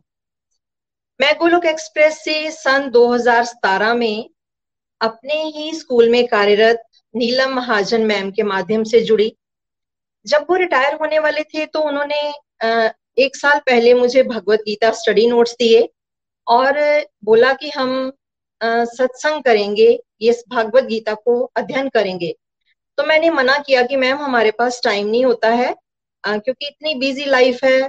तो मैम कहते कि अपने जीवन में हम आधा घंटा अगर दे सकें तो हमें ज़रूर देना चाहिए। तो क्योंकि मेरा भी थोड़ा भक्ति में रुझान था तो मैंने कहा कोई बात नहीं है, हम आधा घंटा अपनी लाइफ में से निकाल लेंगे। तो इस तरह से मेरी सबसे पहली रीडिंग जो है वो नीलम महाजन मैम के माध्यम से शुरू हो गई। और फिर निखिल जी के साथ, नितिन जी के साथ, प्रीति जी के साथ बहुत कुछ हमने लर्न किया है। भगवत गीता पढ़ी लाइफ के फंडास मिथ बस्टर की series learning from Ramayana, Kabir ji, Rahim ji, Tulsidas ji के दोहे और श्रीमद भागवतम पुराण, श्री चैतन्य चरितामृतम इस तरह से एक हमारा डिवोटीज का बहुत ही अच्छा हमारा ये जो पाँच साल का संघ है बहुत आनंद लूटा है इसमें। समय भी वही था जो मैं मैम को कहती थी कि मेरे पास समय नहीं है। उसी समय में मैंने ये सब ज्ञान इनके माध्यम से लिया है। पहले जो हमारे सत्संग होते थे वो आ, उस पे हम करते थे। पहले हमारा जो सत्संग था वो कॉन्फ्रेंस कॉल के माध्यम से करते थे। उसके बाद हमारे सत्संग स्काइप पे हुए जिसमें हम 50 डिवोटीज के करीब ही जुड़ पाते थे। और उसमें हमारा प्रेजेंटेशन मॉडल होता था। हमें डर भी लगता था कि हमें कुछ स्पेस स्पीच तो देनी आती नहीं है कुछ कहना तो आता नहीं है। आ, कुछ स्टेज के डर होते हैं। लेकिन निखिल जी की मोटिवेशन से इतना इनकरेज करते थे इतना अप्रिशिएट करते थे कि आज हमारे अंदर वो एक सेल्फ कॉन्फिडेंस जो है वो बड़ा है। आज जो हमारे सत्संग है, वो हम देख रहे हैं गूगल मीट और यूट्यूब लाइव हो रहे हैं। एक बहुत ही बड़ा चेंज जो है, ये मैं अपने सामने, अपनी आँखों के सामने देख पा रही हूँ। शुरू से ही मेरे अंदर एक भक्ति भाव तो था, लेकिन जैसे कहते हैं ना कि हस्बैंड की जॉब बाहर थी, बच्चे अपना अपना पढ़ने बाहर को चले गए तो एक जीवन में एक अकेलापन सा, एक खालीपन सा आ गया। तो जीवन में जब भी कभी कठिन परिस्थितियाँ आती तो मैंने गीता का सहारा तो ज़रूर लिया है लेकिन समझ कुछ नहीं आता था। कर्म करो, फल की चिंता ना करो, लेकिन कैसे ना चिंता तो हमें पहले सताती थी। फल को तो हम पहले सोचते थे कि ये करेंगे तो क्या मिलेगा। लेकिन गोलोक एक्सप्रेस के माध्यम से जुड़कर मैंने बहुत ही सरल ढंग से गीता को आत्मसात किया है कि किस तरह से भगवत गीता हमारे जीवन जीने की एक शैली है कि कैसे हम अपनी ड्यूटीज़ को, अपने कर्मों को भगवान की अगुवाई में निभाया जाए ताकि हम सब अपने असली घर उस वैकुंठ धाम तक पहुँच सके। ये जो हमें चौरासी लाख योनियों के बाद श्रेष्ठ मानव जन्म मिला है, इसका हमें किस तरह से सही सही उपयोग करना है? मैं शरीर नहीं, मैं एक दिव्य आत्मा हूँ, इस कंसेप्ट को समझा है। ये जो मेरी जर्नी है, ये इस शरीर की नहीं है, ये आत्मा की है। इस पर्टिकुलर जन्म में मुझे इस शरीर रूपी पिंजरे में डाला गया है और जैसे जैसे मैंने पिछले जन्मों में कर्म किए हैं, उसी के अनुरूप मुझे यहाँ पर खट्टे मीठे अनुभव हो रहे हैं। और आने वाले समय में जैसे जैसे मेरे कर्म होंगे, मेरी भक्ति होगी, मेरा भाव होगा, उसी के अनुरूप मुझे अगली यात्रा पर निकलना होगा। ये सब लर्निंग्स मैंने यहाँ से सीखी है। निखिल जी, आप बहुत ही सुंदर ढंग से शुरू में जो मॉडल्स करवाते हैं complete health complete happiness model A B C D model four four pillars of spiritual life इससे हमारा ना एक बहुत सुंदर बेस बन जाता है। मैं अगर अपनी ही बात कहूँ तो मुझे भी अपने जीवन में मेरा लक्ष्य क्या है, ये नहीं पता था। बस ज़िंदगी कहते हैं ना, यूँ ही चलती जा रही थी, कभी पेंडुलम की तरह, कभी दुख, कभी सुख, कभी अप्स एंड कभी डाउन लेकिन खुशी क्या होती है? अब ये वास्तव में मुझे नहीं पता था। ये जो लोग सोचते हैं, या मैं भी सोचती थी कि चीज़ों को पालेंगे तो हम खुश हो जाएँगे लेकिन वो सब मिल जाने पर भी कभी हम खुश नहीं रह पाते थे। और असली मैंने क्या सीखा कि भगवान के साथ जुड़कर ही वो जो आनंद है, उसको मैंने अनुभव भी किया है। अब ये जो मॉडल्स हैं आपके, उन मॉडल्स के अकॉर्डिंगली अपने जीवन को मैं चला भी पा रही हूँ। अब मुझे अपने लाइफ में हायर गोल का भी पता है और वो जो आप हायर टेस्ट की बात करते हैं, उस हायर टेस्ट को भी मैंने चखा है। सुख और दुख में कैसे समभाव से जीना है, ये सीखा है। अपना प्रयास हमें कभी नहीं छोड़ना है, चाहे सफलता मिले, चाहे हमें विफलता मिले। फिर मैंने गुरु के कॉन्सेप्ट को बहुत अच्छी तरह से समझा है। मैं सोचती थी कि ये जो दुनिया के लोग गुरुओं के पास जाते हैं, पता नहीं ये क्या लेने जाते हैं, क्यों जाते हैं, लेकिन अब समझ आया है कि गुरु वो माध्यम है जिसके द्वारा हम ज्ञान लेकर अपने संशय दूर करके उस जगत गुरु भगवान श्री कृष्ण तक बहुत आसानी से पहुँच सकते हैं। आप लोगों को नमन है निखिल जी, नितिन जी, जो ये ज्ञान आप हमें बहुत सरल ढंग से दे रहे हैं। ये जो बातें मैं आज आप सबके साथ शेयर कर रही हूँ, मुझे भी इन बातों का बिल्कुल ज्ञान नहीं था। भगवत गीता में जो ज्ञान है, वो तो बहुत गूढ़ ज्ञान है, जो मैं देख रही हूँ कि टीवी चैनल्स पर संतों के मुख से लगातार कहा जा रहा है। लेकिन भगवान की कृपा से हम सबको ये ज्ञान घर बैठे फ्री ऑफ़ कॉस्ट अपने कंफर्ट जोन में दिया जा रहा है। तो हम सभी बहुत यहाँ जो बैठे हैं, बहुत ब्लेस्ड हैं कि हम सबको ये भगवत गीता की टीचिंग सुनने को भी मिल रही है और बल कहाँ दिया जा रहा है कि इन टीचिंग्स को हम अपने जीवन में उतारें। जैसे कि मुझे भी अपनी पर्सनल लाइफ में और प्रोफेशनल लाइफ में बहुत इससे हेल्प हुई है। पर्सनल लाइफ की मैं बात करूँ तो मैंने अपने कर्मों की क्वालिटी पर चेक रखा है। उसको मैंने इम्प्रूव करना सीखा है कि कैसे कृष्ण भावना भावित कर्म हमें करने हैं। कैसे हमने अपने मन के भावों को, अंदर के भावों को शुद्ध रखना है। इस संसार रूपी कीचड़ में रहते हुए भी कैसे कमल बनना है, वो भी मैंने यहीं से सीखा है। डिस्ट्रक्टिव टाइम को डिवोशन में कैसे लगाना है, वो मैंने सीखा है। टाइम मैनेजमेंट वही समय है हमारा, वही चौबीस घंटे हैं। उसको अब मैंने कैसे अपनी spiritual life mental life physical health family health और फाइनेंशियल हेल्थ को किस तरह से मैनेज करना है, पाँचों हेल्थ पे काम करना है। पहले तो हम किसी एक हेल्थ को ले लेते थे फिजिकली चल पड़े तो उस पर ही रहते थे। लेकिन पता नहीं था कि बैलेंस कैसे बनाना है। लेकिन अब इन पाँचों हेल्थ में बैलेंस बनाकर चल रही हूँ। सत्संग, साधना, सेवा, सदाचार को मैंने अपने जीवन में उतारा है। मेरा जो पब्लिक स्पीकिंग का डर था, वो दूर हुआ है। अपने एंगर को मैंने कंट्रोल करना सीखा है। हमारे रिश्तों में कैसे मिठास रहे, इस पर मैंने बहुत वर्क किया है, जिसपे मेरा सेल्फ कॉन्फिडेंस जो है वो बड़ा है। मैंने हम्बल होना सीखा है कि कैसे सबके साथ हम्बली बात करनी है। अपने आलस का मैंने त्याग किया है। सुबह जल्दी उठ पाना, ये बहुत बड़ा चैलेंज था। हमारा अलार्म बजता था, लेकिन बंद कर देते थे। लेकिन अब भगवान की कृपा से वही है कि हमारी साढ़े चार बजे अपने आप जाग खुल जाती है कि हमारा ये जो रूटीन वर्क है सत्संग करनी है, साधना करनी है, सेवा करनी है, उसको हम भगवान की कृपा से मैं कर पा रही हूँ। और सिक्सटीन चैप्टर में जिन दिव्य गुणों की, छब्बीस दिव्य गुणों की बात हुई है, उन गुणों को बढ़ाने के लिए मेरी कोशिश हमेशा के लिए जारी रहती है। माला जाप करना, वो मैं पहले भी थोड़ा बहुत करती थी, लेकिन इतना रूटीन से और इतना ज़्यादा माला जाप करना, जैसे आज भी निखिल जी बता रहे हैं कि एकादशी वाले दिन हमें सबसे ज़्यादा अपना हरि नाम बढ़ाना चाहिए तो इसको मैं कर पा रही हूँ। भोग लगाना भी अब एक लाइफ में रूटीन पार्ट है हमारा कि सबसे पहले हम कुछ भी चीज़ लाते हैं, खाना है या दूसरी कोई आइटम है, या इवन अपने कर्मों का भोग लगाना भी यहीं से मैंने सीखा है। एकादशी व्रत भी मैं काफ़ी सालों से रख रही थी, लेकिन अब असल में हमें पता चला है कि एकादशी का महत्व क्या है। उस दिन हमें ज़्यादा से ज़्यादा हरि नाम करना चाहिए, अपने निंदा चुगली से कोसों दूर रहना चाहिए और अपने खाने पर भी हमें उस दिन कंट्रोल करना चाहिए। जीवन में कभी परिस्थितियाँ अनुकूल हो या प्रतिकूल हो, हर कार्य के लिए मैंने भगवान पर आश्रित होना, उन पर निर्भर होना सीखा है। और रोज देखती हूँ मैं जीवन में, सुबह उठते ही कोई ना कोई नया चैलेंज आ जाता है। लेकिन कृष्ण कृपा से उसका हल निकल आएगा, ये मेरा एक दृढ़ विश्वास है।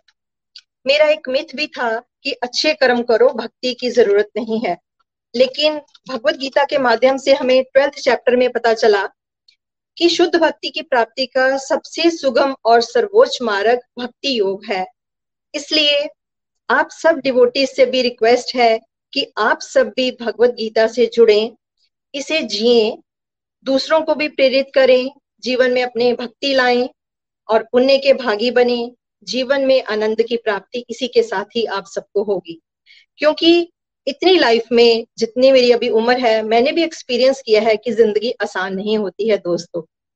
ज़िंदगी आसान नहीं होती है, इसे आसान बनाना पड़ता है। कैसे? कुछ अंदाज से और कुछ नजरअंदाज से, कुछ अंदाज से और कुछ नजरअंदाज से। अंत में मैं सब डिवोटीज को कहती हूँ कि आप कंसिस्टेंट रहें रेगुलर रहें। जीवन में आप देखेंगे कि आपके अनंत ही अनंत चारों तरफ़ आपको दिखेगा और बिखरेगा भी। अंत में निखिल जी, नितिन जी, मोहिनी आंटी जी, प्रीति जी, नीलम मैम, रूपाली जी, आप सबको मेरा कोटि कोटि नमन है। आपके माध्यम से हम सबके जीवन में बहुत खुशियाँ आई हैं। हमारा परिवार, ये गोलक परिवार सदा इसी तरह से आगे बढ़ता रहे। ये मेरी दिल से कामना है। न शस्त्र पर, न शास्त्र पर, न धन पर और ना ही किसी युक्ति पर। मेरा जीवन तो आश्रित है प्रभु, केवल और केवल आपकी कृपा शक्ति पर। हरि बोल। हरी हरी बोल, हरी हरी बोल, संगीता जी। बहुत बहुत बहुत आनंद आया आपकी जर्नी सुन के। बहुत ही मोटिवेशनल थी और आप बहुत ही प्यारी प्यारी सेवाएँ भी कर पा रहे हैं। आपकी जर्नी सुन के ये समझ में आया है कि हमें नित्य निरंतर सत्संग, साधना, सेवा करते रहना है और तभी हम अवश्य ही गोलोक धाम पहुँच सकते हैं।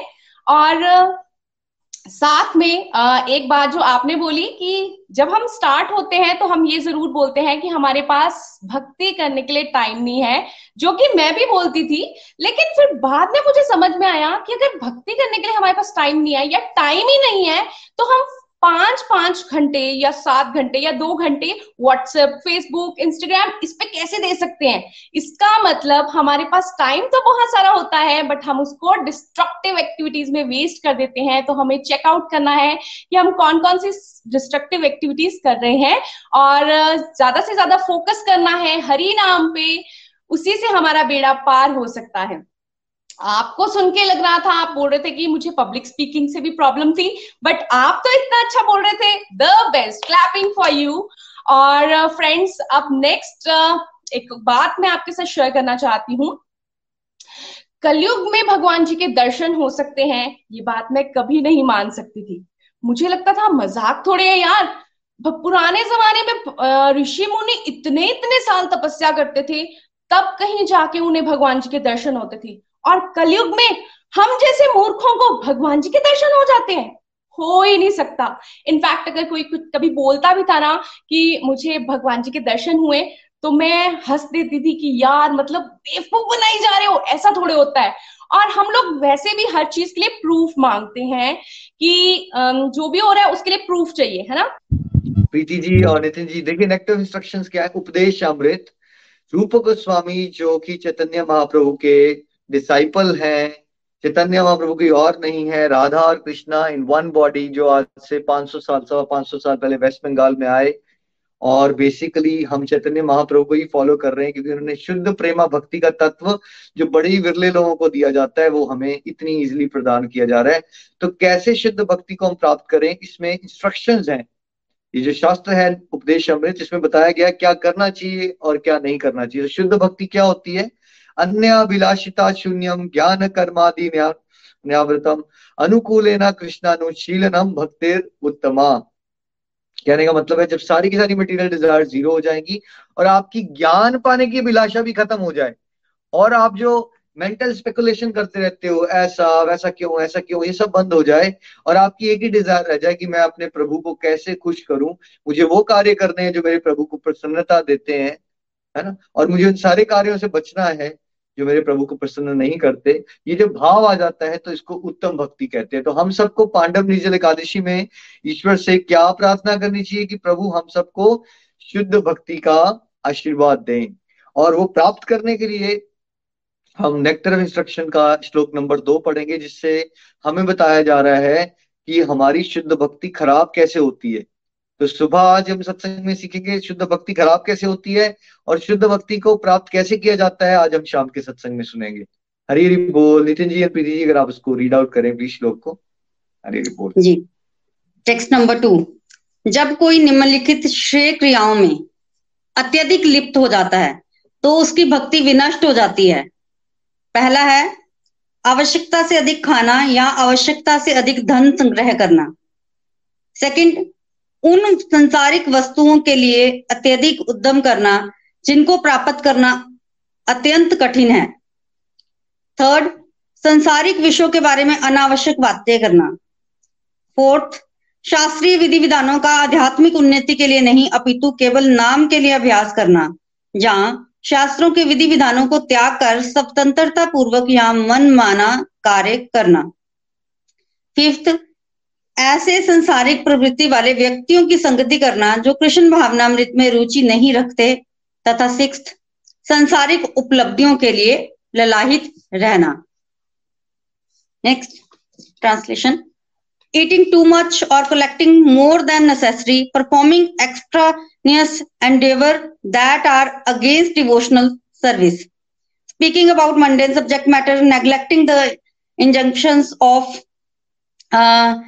scriptures or blindly following scripture instructions, associating with mundane people and mental restlessness. These six things destroy devotional service.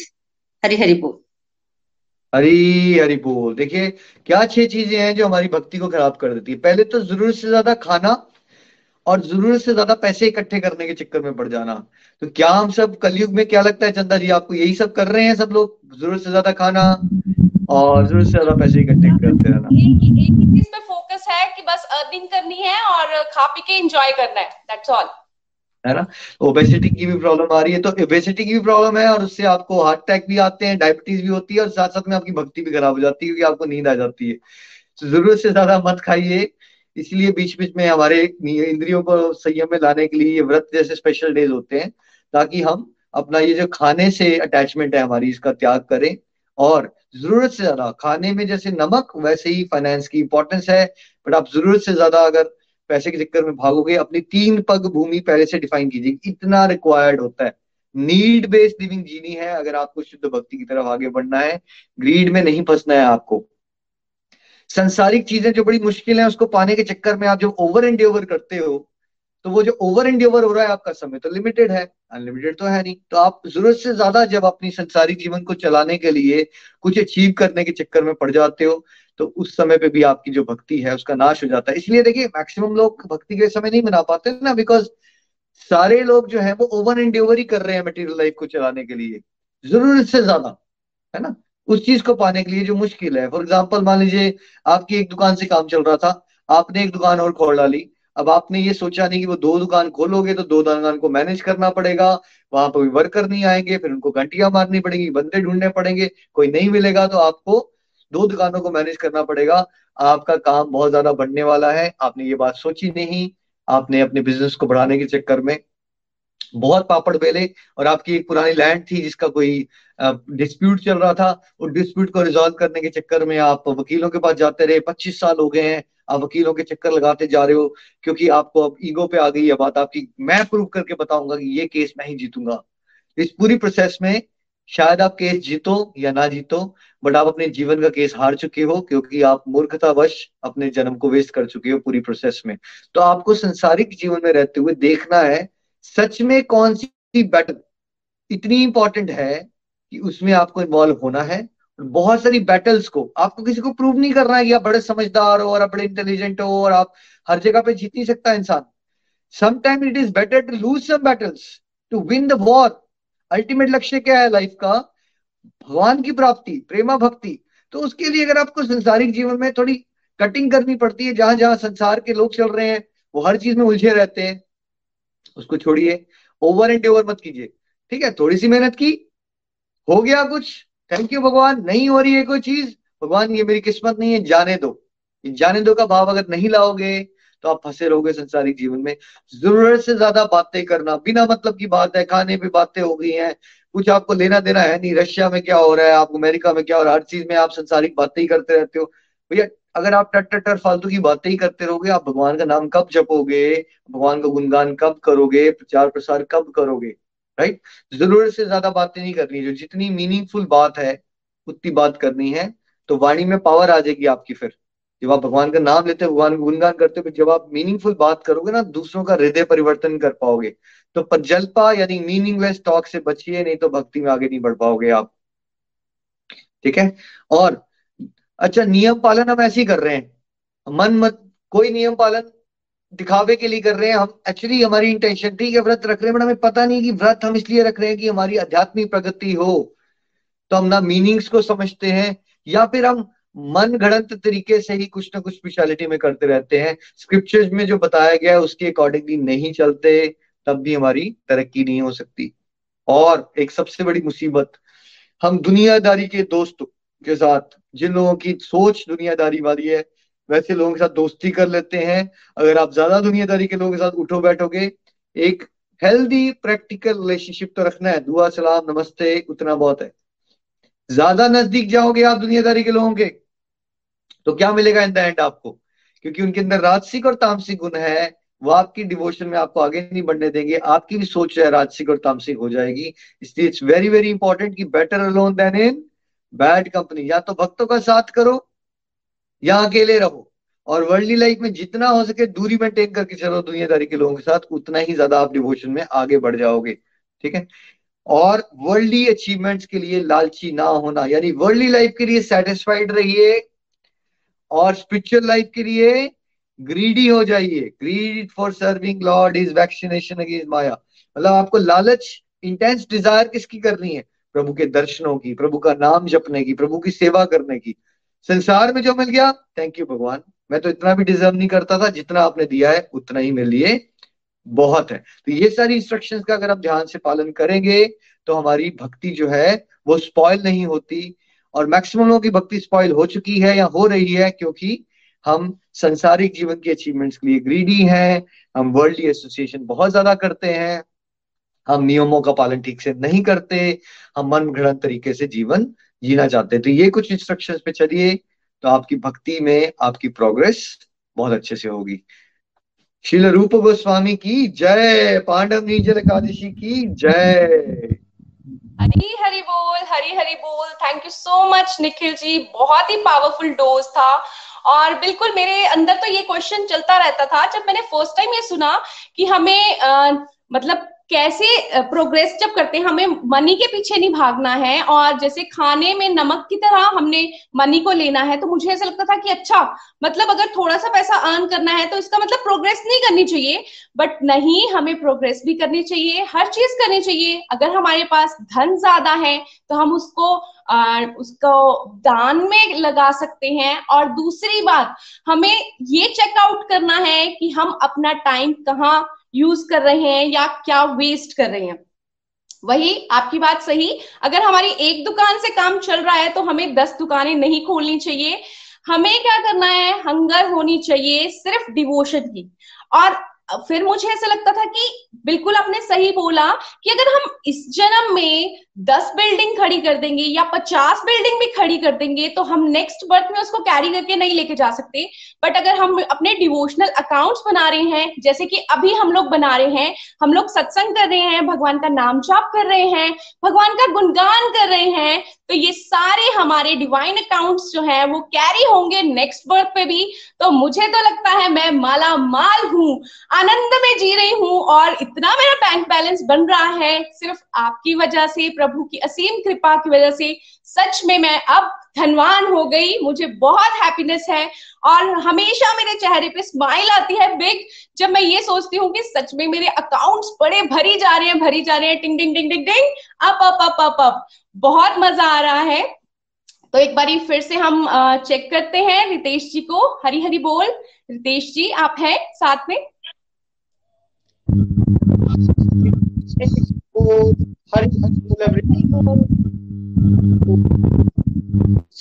Ekadashi की सभी को बहुत बहुत शुभकामनाएँ।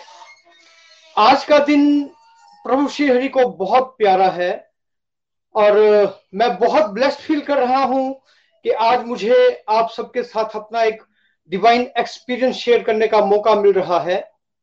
मैं रितेश महाजन, चंबा हिमाचल प्रदेश से बिलोंग करता हूँ, दोस्तों। गोलक एक्सप्रेस के साथ जुड़े हुए मुझे पाँच साल हो गए हैं।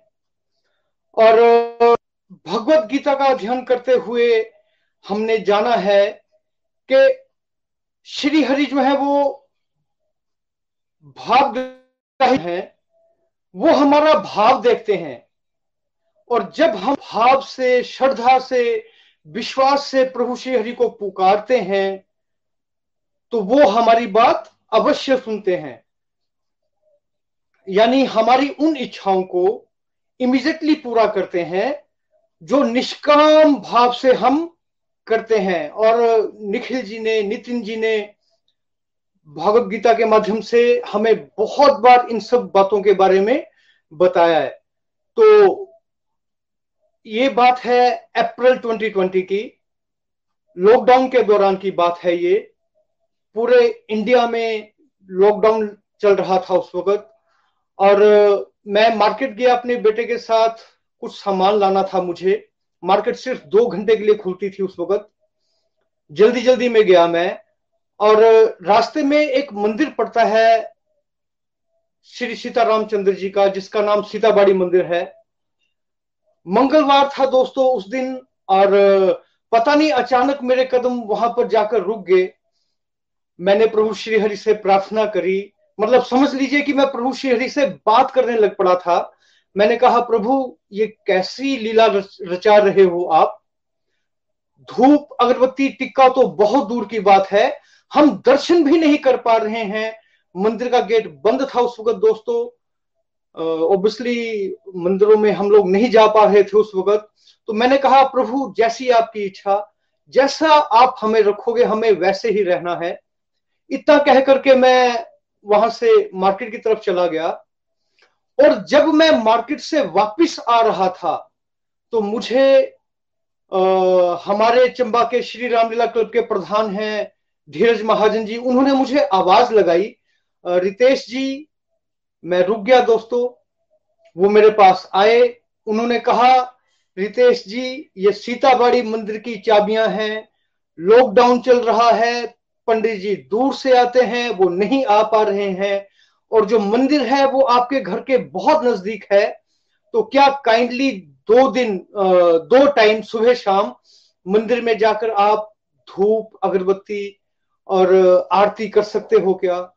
दोस्तों, मेरे रोंगटे खड़े हो गए उस वक्त। आधा घंटा पहले मैं प्रभु श्री हरि से बात करके आया था।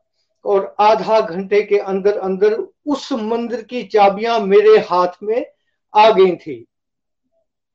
मैं बहुत खुश था उस वक्त और मैंने चाबियाँ ले ली उनसे, मैं जल्दी जल्दी घर पे आया, मैंने घर वालों को ये बात बताई, सभी लोग बहुत प्रसन्न हुए।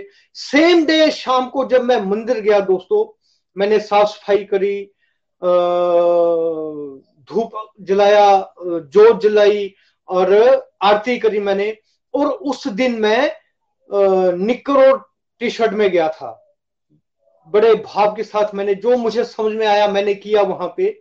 मगर धीरे धीरे पाँच सात दिन जब बीत गए तो फिर मुझे रियलाइज़ हुआ कि नहीं यार, जब करना ही है तो थोड़ा अच्छे से करना चाहिए। मैं धोती कुर्ता, टोपी, बकायदा लगाकर जाना शुरू हुआ मंदिर में। और फ्रेंड्स लगभग लगभग पाँच महीने लगातार सुबह शाम मुझे वहाँ आरती करने का मौका मिला। बहुत आनंद आया मुझे और धीरे धीरे व्यवस्था ठीक हो गई हमारी लॉकडाउन बंद होने के कगार पे पहुँच गया जब पंडित जी ने आना शुरू कर दिया दोस्तों। मगर उसके बावजूद भी, आज भी, अभी भी थोड़ी देर बाद मैं मंदिर में जाऊँगा तो अभी भी मेरी रूटीन वैसी ही है। सुबह शाम जाता हूँ, धोती कुर्ता डालकर ही जाता हूँ। प्रभु श्री को भोग भी लगाता हूँ, उनसे प्रेयर्स भी करता हूँ, हम सब के लिए करता हूँ और बहुत आनंद आ रहा है मुझे। और इसके लिए निखिल जी, नितिन जी और इंटायर गोलक एक्सप्रेस जो हमारा ग्रुप है, उन सभी का बहुत बहुत तह दिल से धन्यवाद कि मुझे पता चल पा रहा है कि प्रभु श्री हरि के प्रति हमारे भाव कैसे होने चाहिए और किस ढंग से जो है वो हमें उन्हें भाव से, श्रद्धा से पुकारना है। तो ये तो रहा मेरा छोटा सा एक्सपीरियंस मगर इस मंच के माध्यम से दोस्तों मैं अपने पेरेंट्स मैं अपनी वाइफ मैं अपने बच्चों का भी धन्यवाद करना चाहूँगा क्योंकि इस दौरान मुझे उन लोगों का बहुत साथ मिला। आ, मैं मंदिर तभी जा पाता हूँ शाम को जब फादर साहब शॉप पे बैठते हैं। सुबह मैं भोग तभी लगा पाता हूँ जब मेरी मम्मा जो है वो मुझे अपने प्यारे प्यारे हाथों से भोग ना कर देते हैं। तो मैं बहुत ब्लेस्ड फील कर रहा हूँ। Thank you very much everyone ये मेरे छोटा सा डिवाइन एक्सपीरियंस जिसके द्वारा जो है वो मैंने प्रभु श्री हरि के साक्षात दर्शन किए हैं। जैसे चंदा जी ने कहा ना, विराट रूप के दर्शन किए हैं इस कलयुग में हम लोगों ने। तो जैसे जैसे हम लोग इस मार्ग पर चलते जाएँगे, सत्संग साधना सेवा सदाचार को अपनाएँगे तो ये दिव्य अनुभव जो है, वो हमें होते रहेंगे। प्रभु श्री हरि हमारे साथ साक्षात रूप में रहेंगे। Thank you very much Hari Hari बोल, हरि हरि बोल। ना शस्त्र पर शस्त्र पर, ना धन पर, ना ही किसी युक्ति पर। है प्रभु, केवल और केवल आपकी कृपा पर हरि हरि बोल Hari thank you very much Hari Hari बोल रितेश जी गूज हो रहे थे मुझे जब आप अपना डिवाइन एक्सपीरियंस सुना रहे थे। सच में कैसे भगवान जी, हमारी, जब हम भगवान जी के शरणागत हो जाते हैं तो वो हमारी सारी की सारी डिजायर्स पूरी करते हैं, चाहे वो मटेरियलिस्टिक हो या स्पिरिचुअल हो। हर क्षण, हर पल हमारे साथ रहते हैं। और अब हम लोगों ने प्रभु की रजा में राज़ी होना सीख लिया है। मुझे याद है मैं तो बहुत ब्लेम गेम करती थी। कुछ भी हो जाता था भगवान जी आप क्यों ऐसा कर रहे हो? लेकिन जब मैंने एक बारी एक आ, आ, वीडियो देखा था जिसमें भगवान जी के हाथ में ना दो टेडी होते हैं है ना? भगवान जी के हाथ में एक छोटा सा टेडी और भगवान जी ने एक अपने पीछे एक बड़ा सा टेडी छुपाया होता है। लेकिन वो जो बच्चा होता है ना वो बोलता है कि मुझे ये छोटा वाला टेडी चाहिए। भगवान जी उसको बोलते हैं देख लो सोच लो, मैं तुम्हें दूँगा वेट करो। लेकिन वो बच्चा जिद पे अड़ जाता है कि नहीं, मुझे छोटा वाला टेडी चाहिए। जब भगवान जी उसको वो छोटा टेडी देख दे, देते हैं तो वो पीछे जाके देखती है और देखती है कि बड़ा वाला टेडी था। ओ माय गॉड तो अब मुझे उससे ये समझ में आया था और आपके डिवाइन से डिवाइन एक्सपीरियंस से ये समझ में आया कि जैसा भगवान जी करते हैं, वो हमारे लिए द बेस्ट होता है। उससे अच्छा कुछ भी नहीं हो सकता। और जब हम स्पिरिचुअल डिज़ायर करते हैं, भगवान जी यू फ्रैक्शन ऑफ़ सेकंड में हमारे पास पहुँचते हैं और हम भगवान जी को अनुभव करते हैं। Thank you so much Ritesh ji. Next हम चलते हैं हमारे बहुत ही प्यारे सीनियर डिवोटी के पास, सुषमा जी के पास, चंडीगढ़, जो बहुत ही, जिनके भाव जो है, इतने प्योर हैं उनको सुन के इतना आनंद आता है कि हम किसी और दुनिया में ही खो जाते हैं। तो चलिए, चलते हैं गोलोक धाम जहाँ हमें सुषमा जी सुनाएँगे अपने भाव। हरी हरी बोल। हरी हरी बोल, हरी हरी बोल। फ्रेंड्स हरी हरी बोल। सबको निर्जला काशी की बहुत बहुत बधाई, बहुत बहुत शुभकामनाएँ। और इस त्योहार पर मेरी सभी से यही अपील होगी कि सारे इस भक्ति रस में डूबें और इस परम आनंद की प्राप्ति करें। तो फ्रेंड्स, मैं सुषमा गुप्ता चंडीगढ़ से चंडीगढ़ के पास जीरकपुर में रहती हूँ और स्टेट बैंक ऑफ़ इंडिया से रिटायर्ड हूँ। 28 अक्टूबर 2020 से मैं इस डिवाइन संस्था से जुड़ी हुई हूँ, जहाँ निखिल जी से मैंने गीता पढ़ी है और गीता पढ़ के मैंने अपने भीतर बहुत से बदलाव अनुभव किए हैं। और एक बहुत सुंदर जो बदलाव मेरे भीतर में अपने अनुभव किया है, वो आया है कि मैं अपने भावों को किसी सुरबद्ध कर पाती हूँ तो किसी कविता, किसी भजन के माध्यम से कह पाती हूँ। तो आज मैं आपको जिस कविता को सुनाने वाली हूँ, उस कविता का शीर्षक है, आओ जीवन खुशहाल बनाएँ, कृष्ण भक्ति में डूबें और धरा को गोलोक धाम बनाएँ। तो कविता इस तरह है कुछ उदास सी थी मेरी ज़िंदगी, खुशहाल होने अब लगी। कुछ उदास सी थी मेरी ज़िंदगी, खुशहाल होने अब लगी। मेरे प्रभु की, गुरु की कृपा कुछ खास मुझ पर अब होने लगी। नहीं शिकायत अब किसी से, नहीं शिकायत अब किसी से, ना उम्मीद किसी से करती हूँ। जिस हरि ने रहमत की मुझ पर, विश्वास उसी पे करती हूँ। गोलोक एक्सप्रेस से जुड़ते बदलाव कुछ ऐसे आए हैं। गोलोक एक्सप्रेस से जुड़ते, बदलाव कुछ ऐसे आए हैं, नरक स्वर्ग में बदला है, खुशियों के मौसम आए हैं। बहुत ही, बहुत है बीती, थोड़ी बाकी। बहुत है बीती, थोड़ी बाकी, मैं इसे सवारना चाहती हूँ हो के समर्पित हरि चरणों में। यही उम्र गुजारना चाहती हूँ। गोलोक एक्सप्रेस से जुड़ते, मेरा भीतर हर पल निखरा है। गोलोक एक्सप्रेस से जुड़ते, मेरा भीतर हर पल निखरा है ज्ञान का सूरज उगा है मन में, ज्ञान का सूरज उगा है मन में, मैल भीतर का उतरा है। प्रभु प्रेम ने मेरे मन घट को कर ऐसा आबाद दिया। प्रभु प्रेम ने मेरे मन घट को कर ऐसा आबाद दिया, ऐसे चला महामंत्र भीतर, जिसने भीतर को शांत किया। श्री निखिल जी के हर शब्द को चिंतन मनन में लाती हूँ, रहती हूँ खिली में फूलों सी, हर पल खुशियाँ अपने जीवन में बढ़ाती हूँ। गीता ज्ञान की शिक्षाओं को विश्व भर में पहुंचाना है, सत्संग साधना, सेवा, सदाचार का हर जीव को बोध कराना है। घर घर मंदिर, हर मन मंदिर, स्वप्न ये पूरा करना है। घर घर मंदिर, हर मन मंदिर, स्वप्न ये पूरा करना है। गीता ज्ञान अमल में लाना है, गुरु कह रस्ते पर चलना है। घर घर मंदिर, हर मन मंदिर, पूरा ये स्वप्न तभी होगा। घर घर जब पढ़ी जाएगी गीता, और अमल गीता पर ही होगा। धरती को स्वर्ग बनाने का सब काम शुरू अब हो चुका। धरती को स्वर्ग बनाने का सब काम शुरू अब हो चुका। कलयुग को जड़ से मिटाने का अभियान शुरू अब हो चुका। आओ मिलकर कदम बढ़ाएँ, आओ मिलकर कदम बढ़ाएँ, गोलोक धाम धरा पर लाएँ, गीता ज्ञान आचरण में लाकर जीवन अपना दिव्य बनाएँ। बन के ज्ञान के सूरज हमको हर घर में उजाला करना है। बन के ज्ञान के सूरज हमको हर घर में उजाला करना है। जिस सोच ने जीवन बदला हमारा, उसे जग में उजागर करना है, उसे जग में उजागर करना है। विश्व परिवर्तन करने की हमें क्रांति विश्व में लानी है। विश्व परिवर्तन करने की हमें क्रांति विश्व में लानी है। होके समर्पित श्री हरि चरणों में कलुषता जड़ से मिटानी है।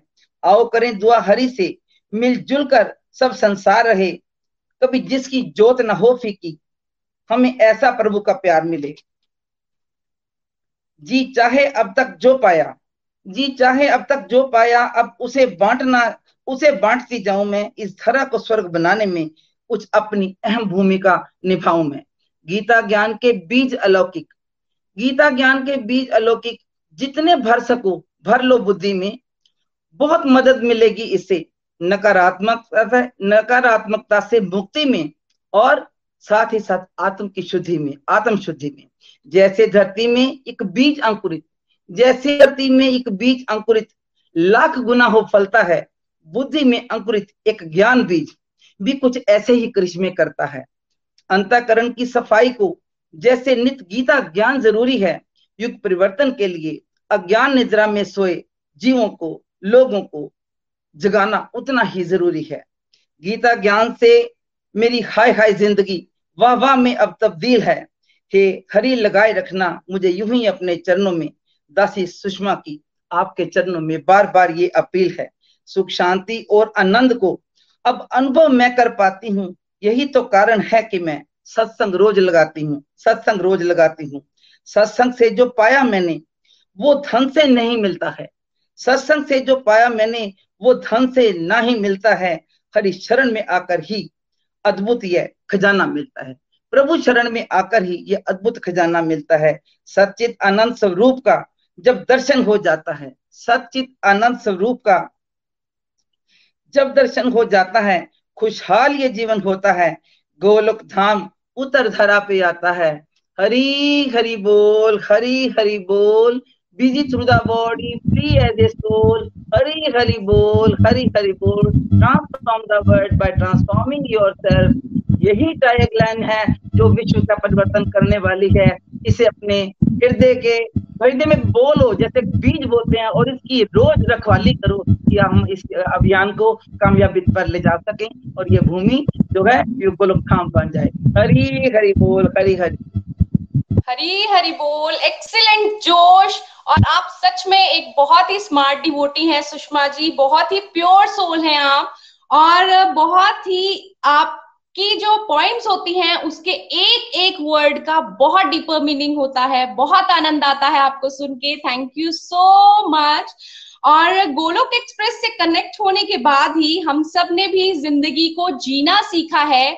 अदरवाइज़ हम सभी ज़िंदगी, मुझे लगता है, काट ही रहे थे। मुझे तो पक्का ऐसा लगता था कि ये चल क्या रहा है लाइफ में, मुझे कुछ समझ में ही नहीं आ रहा। सेम रूटीन परेशानियाँ परेशानियाँ परेशानियाँ।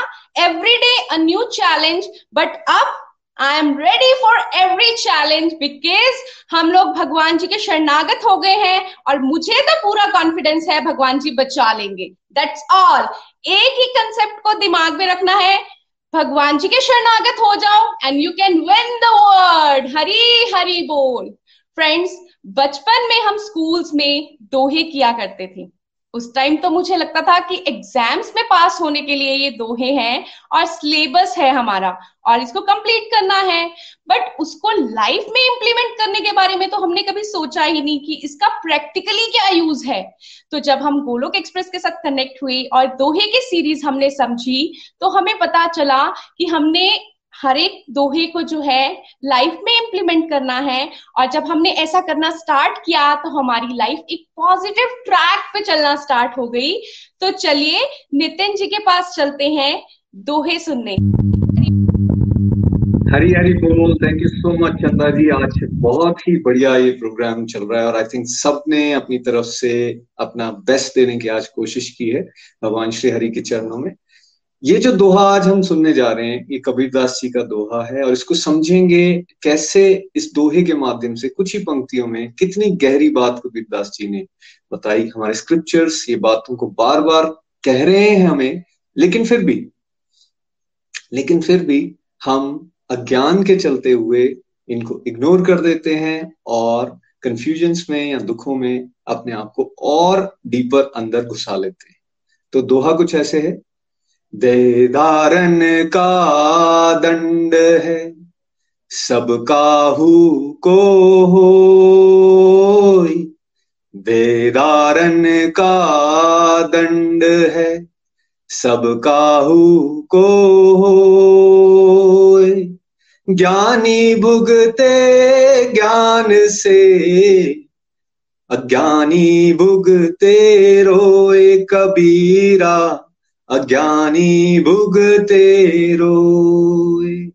तो क्या बता रहे हैं कबीरदास जी कि जब एक सोल ने देह को धारण कर लिया मतलब बॉडी चाहे वो ह्यूमन फॉर्म है या कोई और फॉर्म है, चौरासी लाख योनियाँ बताई गई है ना तो किसी भी फॉर्म में अगर किसी ने बॉडी को एक्वायर कर लिया है तो उसको दुख तो आने ही आने जन्म, मृत्यु, बुढ़ापा और बीमारी, इससे बाहर कोई भी नहीं है। और हमने देखा बीमारियों की वजह से दुख आ रहे हैं, बुढ़ापे की वजह से दुख आ रहे हैं, मृत्यु का भय है, इसके लिए दुख आ रहे हैं, और जन्म भी जब हो रहा है, तब भी कितना दुख होता है।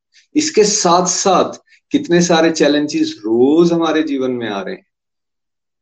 चाहे वो इमोशंस को लेकर हैं, चाहे वो फैमिली फ्रेंड्स को लेकर हैं, चाहे वो कोई प्रॉपर्टी को लेकर हैं, डिस्प्यूट्स, परेशानियाँ इन सबसे हम लोग घिरे हुए हैं। और कई बार जब ऐसा हो रहा होता है तो हम परेशान हो जाते हैं। हमें लगता है कि यार, ये मेरे साथ ऐसा क्यों हो रहा है? फिर हम अपने पेरेंट्स को या समटाइम फ्रेंड्स को या कई बार अपने पार्टनर्स को और कई बार तो भगवान तक को ब्लेम करना शुरू कर देते हैं।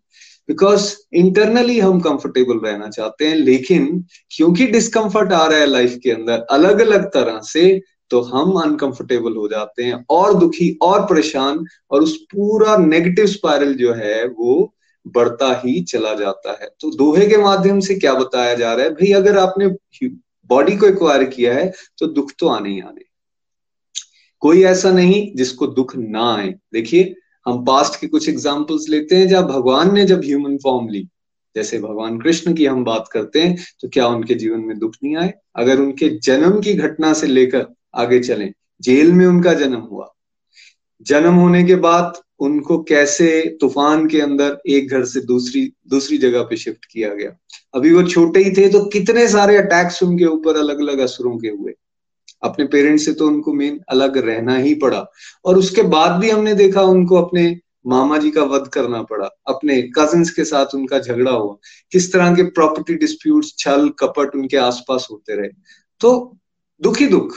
वैसे ही श्री राम जी के चरित्र में अगर हम देखेंगे, उनकी जर्नी को देखेंगे, उनको वनवास जाना पड़ा, उनको कितने सारे चैलेंजेस को डील करना पड़ा, उनको अपनी पत्नी से अलग रहना पड़ा, उनको कितने सारे युद्ध करने पड़े तो दुख तो आ रहे हैं। तो ये एग्जाम्पल्स हमें एक तरह से याद रखने होते हैं कि भाई, हमने अगर ह्यूमन फॉर्म को एक्वायर किया है तो हमें भी दुख आएँगे। लेकिन अगली लाइन इस दोहे की क्या बोल रही है? कि जिसको ज्ञान है, वो तो इसको बड़े आसानी से समझ जाएगा कि भाई अगर चैलेंजेस आए हैं, दुख आए हैं, परेशानियाँ आ रही हैं तो मेरे कुछ कर्म हैं ऐसे किए हुए, जो मैंने इन्वेस्टमेंट की हुई है, अब वो प्रतिफलित हो रहे हैं। भगवान एक तरह से जो मेरे दुख हैं, उसको काटने में मेरी मदद कर रहे हैं, इसलिए मुझे किसी को ब्लेम नहीं करना है, मुझे इसको एक्सेप्ट करना है, और मुझे इवन इफ़ कोई प्रतिकूल स्थितियाँ भी हैं, तब भी मुझे अपनी डिवोशनल प्रैक्टिसेस को नहीं छोड़ना है। मुझे किसी को ब्लेम नहीं करना है, मुझे सिचुएशंस को एक्सेप्ट करना है, उनके साथ अडेप्ट करना है और हमेशा भगवान के साथ ग्रेटिट्यूड के साथ जुड़े रहना है। लेकिन अगर अज्ञानी कोई होगा, जिसको ये बात नहीं समझ होगी, जो अपने आप को केवल शरीर समझता है सोल नहीं समझता सुपर सोल के कंसेप्ट को नहीं जानता तो वो क्या करेगा? वो हमेशा दूसरों को ब्लेम करता रहेगा। तो सजेस्ट ये किया जा रहा है, ज्ञानी बनिए और ज्ञानी तब बन सकते हैं जब हम भगवान के साथ जुड़ेंगे रेगुलर सत्संग साधना सेवा करेंगे। रोज आपके जीवन में डिफिकल्टीज और चैलेंजेस आ रहे होंगे। ये नहीं सोचना है कि नहीं आएँगे। बट होगा क्या? अगर हम जुड़े रहेंगे सत्संग साधना सेवा के साथ तो भगवान कहते हैं, मैं श्योर करता हूँ तुम्हें, जो भी ऑब्स्टेकल्स जीवन में आ रहे हैं, उसको बड़ी आसानी से ओवरकम कर जाओगे। तो अगर हम चाहते हैं कि हम अपने लाइफ के स्ट्रगल्स और चैलेंजेस को बड़े आसानी से ओवरकम कर लें, बिना विचलित हुए, बिना किसी को ब्लेम किए हुए तो then the path is of devotion तो कबीरदास को शत, कबीरदास जी को शत शत नमन करते हुए मैं अपनी वाणी को विराम देता हूँ। एक बार फिर से पांडव निर्जल एकादशी के आपको बहुत बहुत बहुत शुभकामनाएँ। हरी हरी बोल। चलते हैं हम अब अपने सुपरस्टार की तरफ़ जिनकी मधुर आवाज़ हम सबके मन को मोह लेगी। तो चलिए चलते हैं वेस्ट बंगाल कृष्णिका जी के पास। हरी हरी बोल। हरी हरी बोल हरी हरी बोल। हरे कृष्णा हरे कृष्णा कृष्ण कृष्णा हरे हरे। हरे राम हरे राम राम राम, हरे हरे। पांडव निर्जला एकादशी को आप सभी को हार्दिक शुभकामनाएँ। कहा से क्या बोलू? कुछ समझ में नहीं आ रहा। इतना आनंद से भरी हुई हूँ। रोंगटे खड़े हो रहे। डिवाइन एक्सपीरियंस दोहा, रामायण, उपदेशामृत। इतना भर भर के भगवान जी का ब्लेसिंग्स मिल रहा है। कलयुग जैसे इस टाइम पे बैठे हम घर बैठे गोलोक एक्सप्रेस के माध्यम से हम इतने डिवाइन ग्रुप के साथ जुड़े हैं और भगवान का इतना प्यारा प्यारा भक्तों का संग मिल रहा है इतनी प्यारी प्यारी बातें मिल रहा है एनर्जी डोज एकदम जोश से भरी हुई हूँ और मैं प्रणाम करना चाहती हूँ भगवान श्री हरि का और उनके प्यारे भक्तों का, जो मुझे भक्तों का संग मिला, घर बैठे हुए। इतना आनंद आ रहा है। Thank you so much Nikhil भैया, नितिन भैया, प्रीति जी, ईशा जी रेनू जी, रूपाली दीदी और आप सभी गोलोगियंस का थैंक यू सो मच तो जब भी खुशी हो या दुख हो, हमने भगवत गीता से सीखा है कि संभाव में रहना है। तो मुझे तो भगवान के चरण ही याद आते हैं और मैं चाहती भी हूँ कोई भगवान बस आपके चरण को स्मरण कर पाऊँ। तो आज मेरा भजन भी कुछ ऐसा ही है। तो चलिए भजन को स्टार्ट करते हैं। हरी हरी बोल, हरी हरी बोल। मिलता है सच्चा सुख केवल भगवान तुम्हारे चरणों में मिलता है सच्चा सुख केवल। भगवान तुम्हारे चरणों में यही विनती है। हर पल भगवन, रहे ध्यान तुम्हारे चरणों में। मिलता है सच्चा सुख केवल। भगवान तुम्हारे चरणों में। जीवा पर तेरा नाम रहे, तेरी याद सुबह और शाम रहे। जीवा पर तेरी याद सुबह और शाम रहे। बस काम ये आटो याम रहे। रहे ध्यान तुम्हारे चरणों में। मिलता है सच्चा सुख केवल। भगवान तुम्हारे चरणों में। चाहे संकट ने मुझे घेरा हो, चाहे चारों अंधेरा हो। चाहे संकट ने मुझे घेरा हो, चाहे चारों अंधेरा हो। पैर कितना मेरा डगमग हो रहे ध्यान तुम्हारे चरणों में। मिलता है सच्चा सुख केवल भगवान तुम्हारे चरणों में। चाहे अग्नि में मुझे जलना हो, चाहे कांटों पे मुझे चलना हो। चाहे अग्नि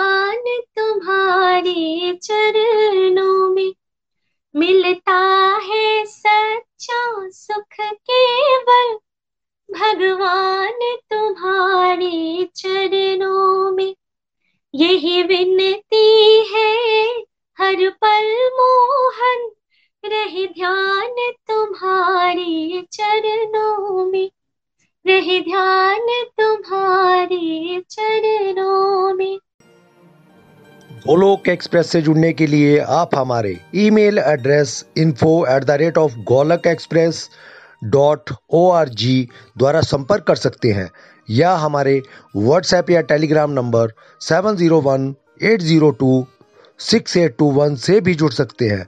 आप हमसे फेसबुक पेज और यूट्यूब के माध्यम से भी जुड़ सकते हैं। हरी हरी बोल।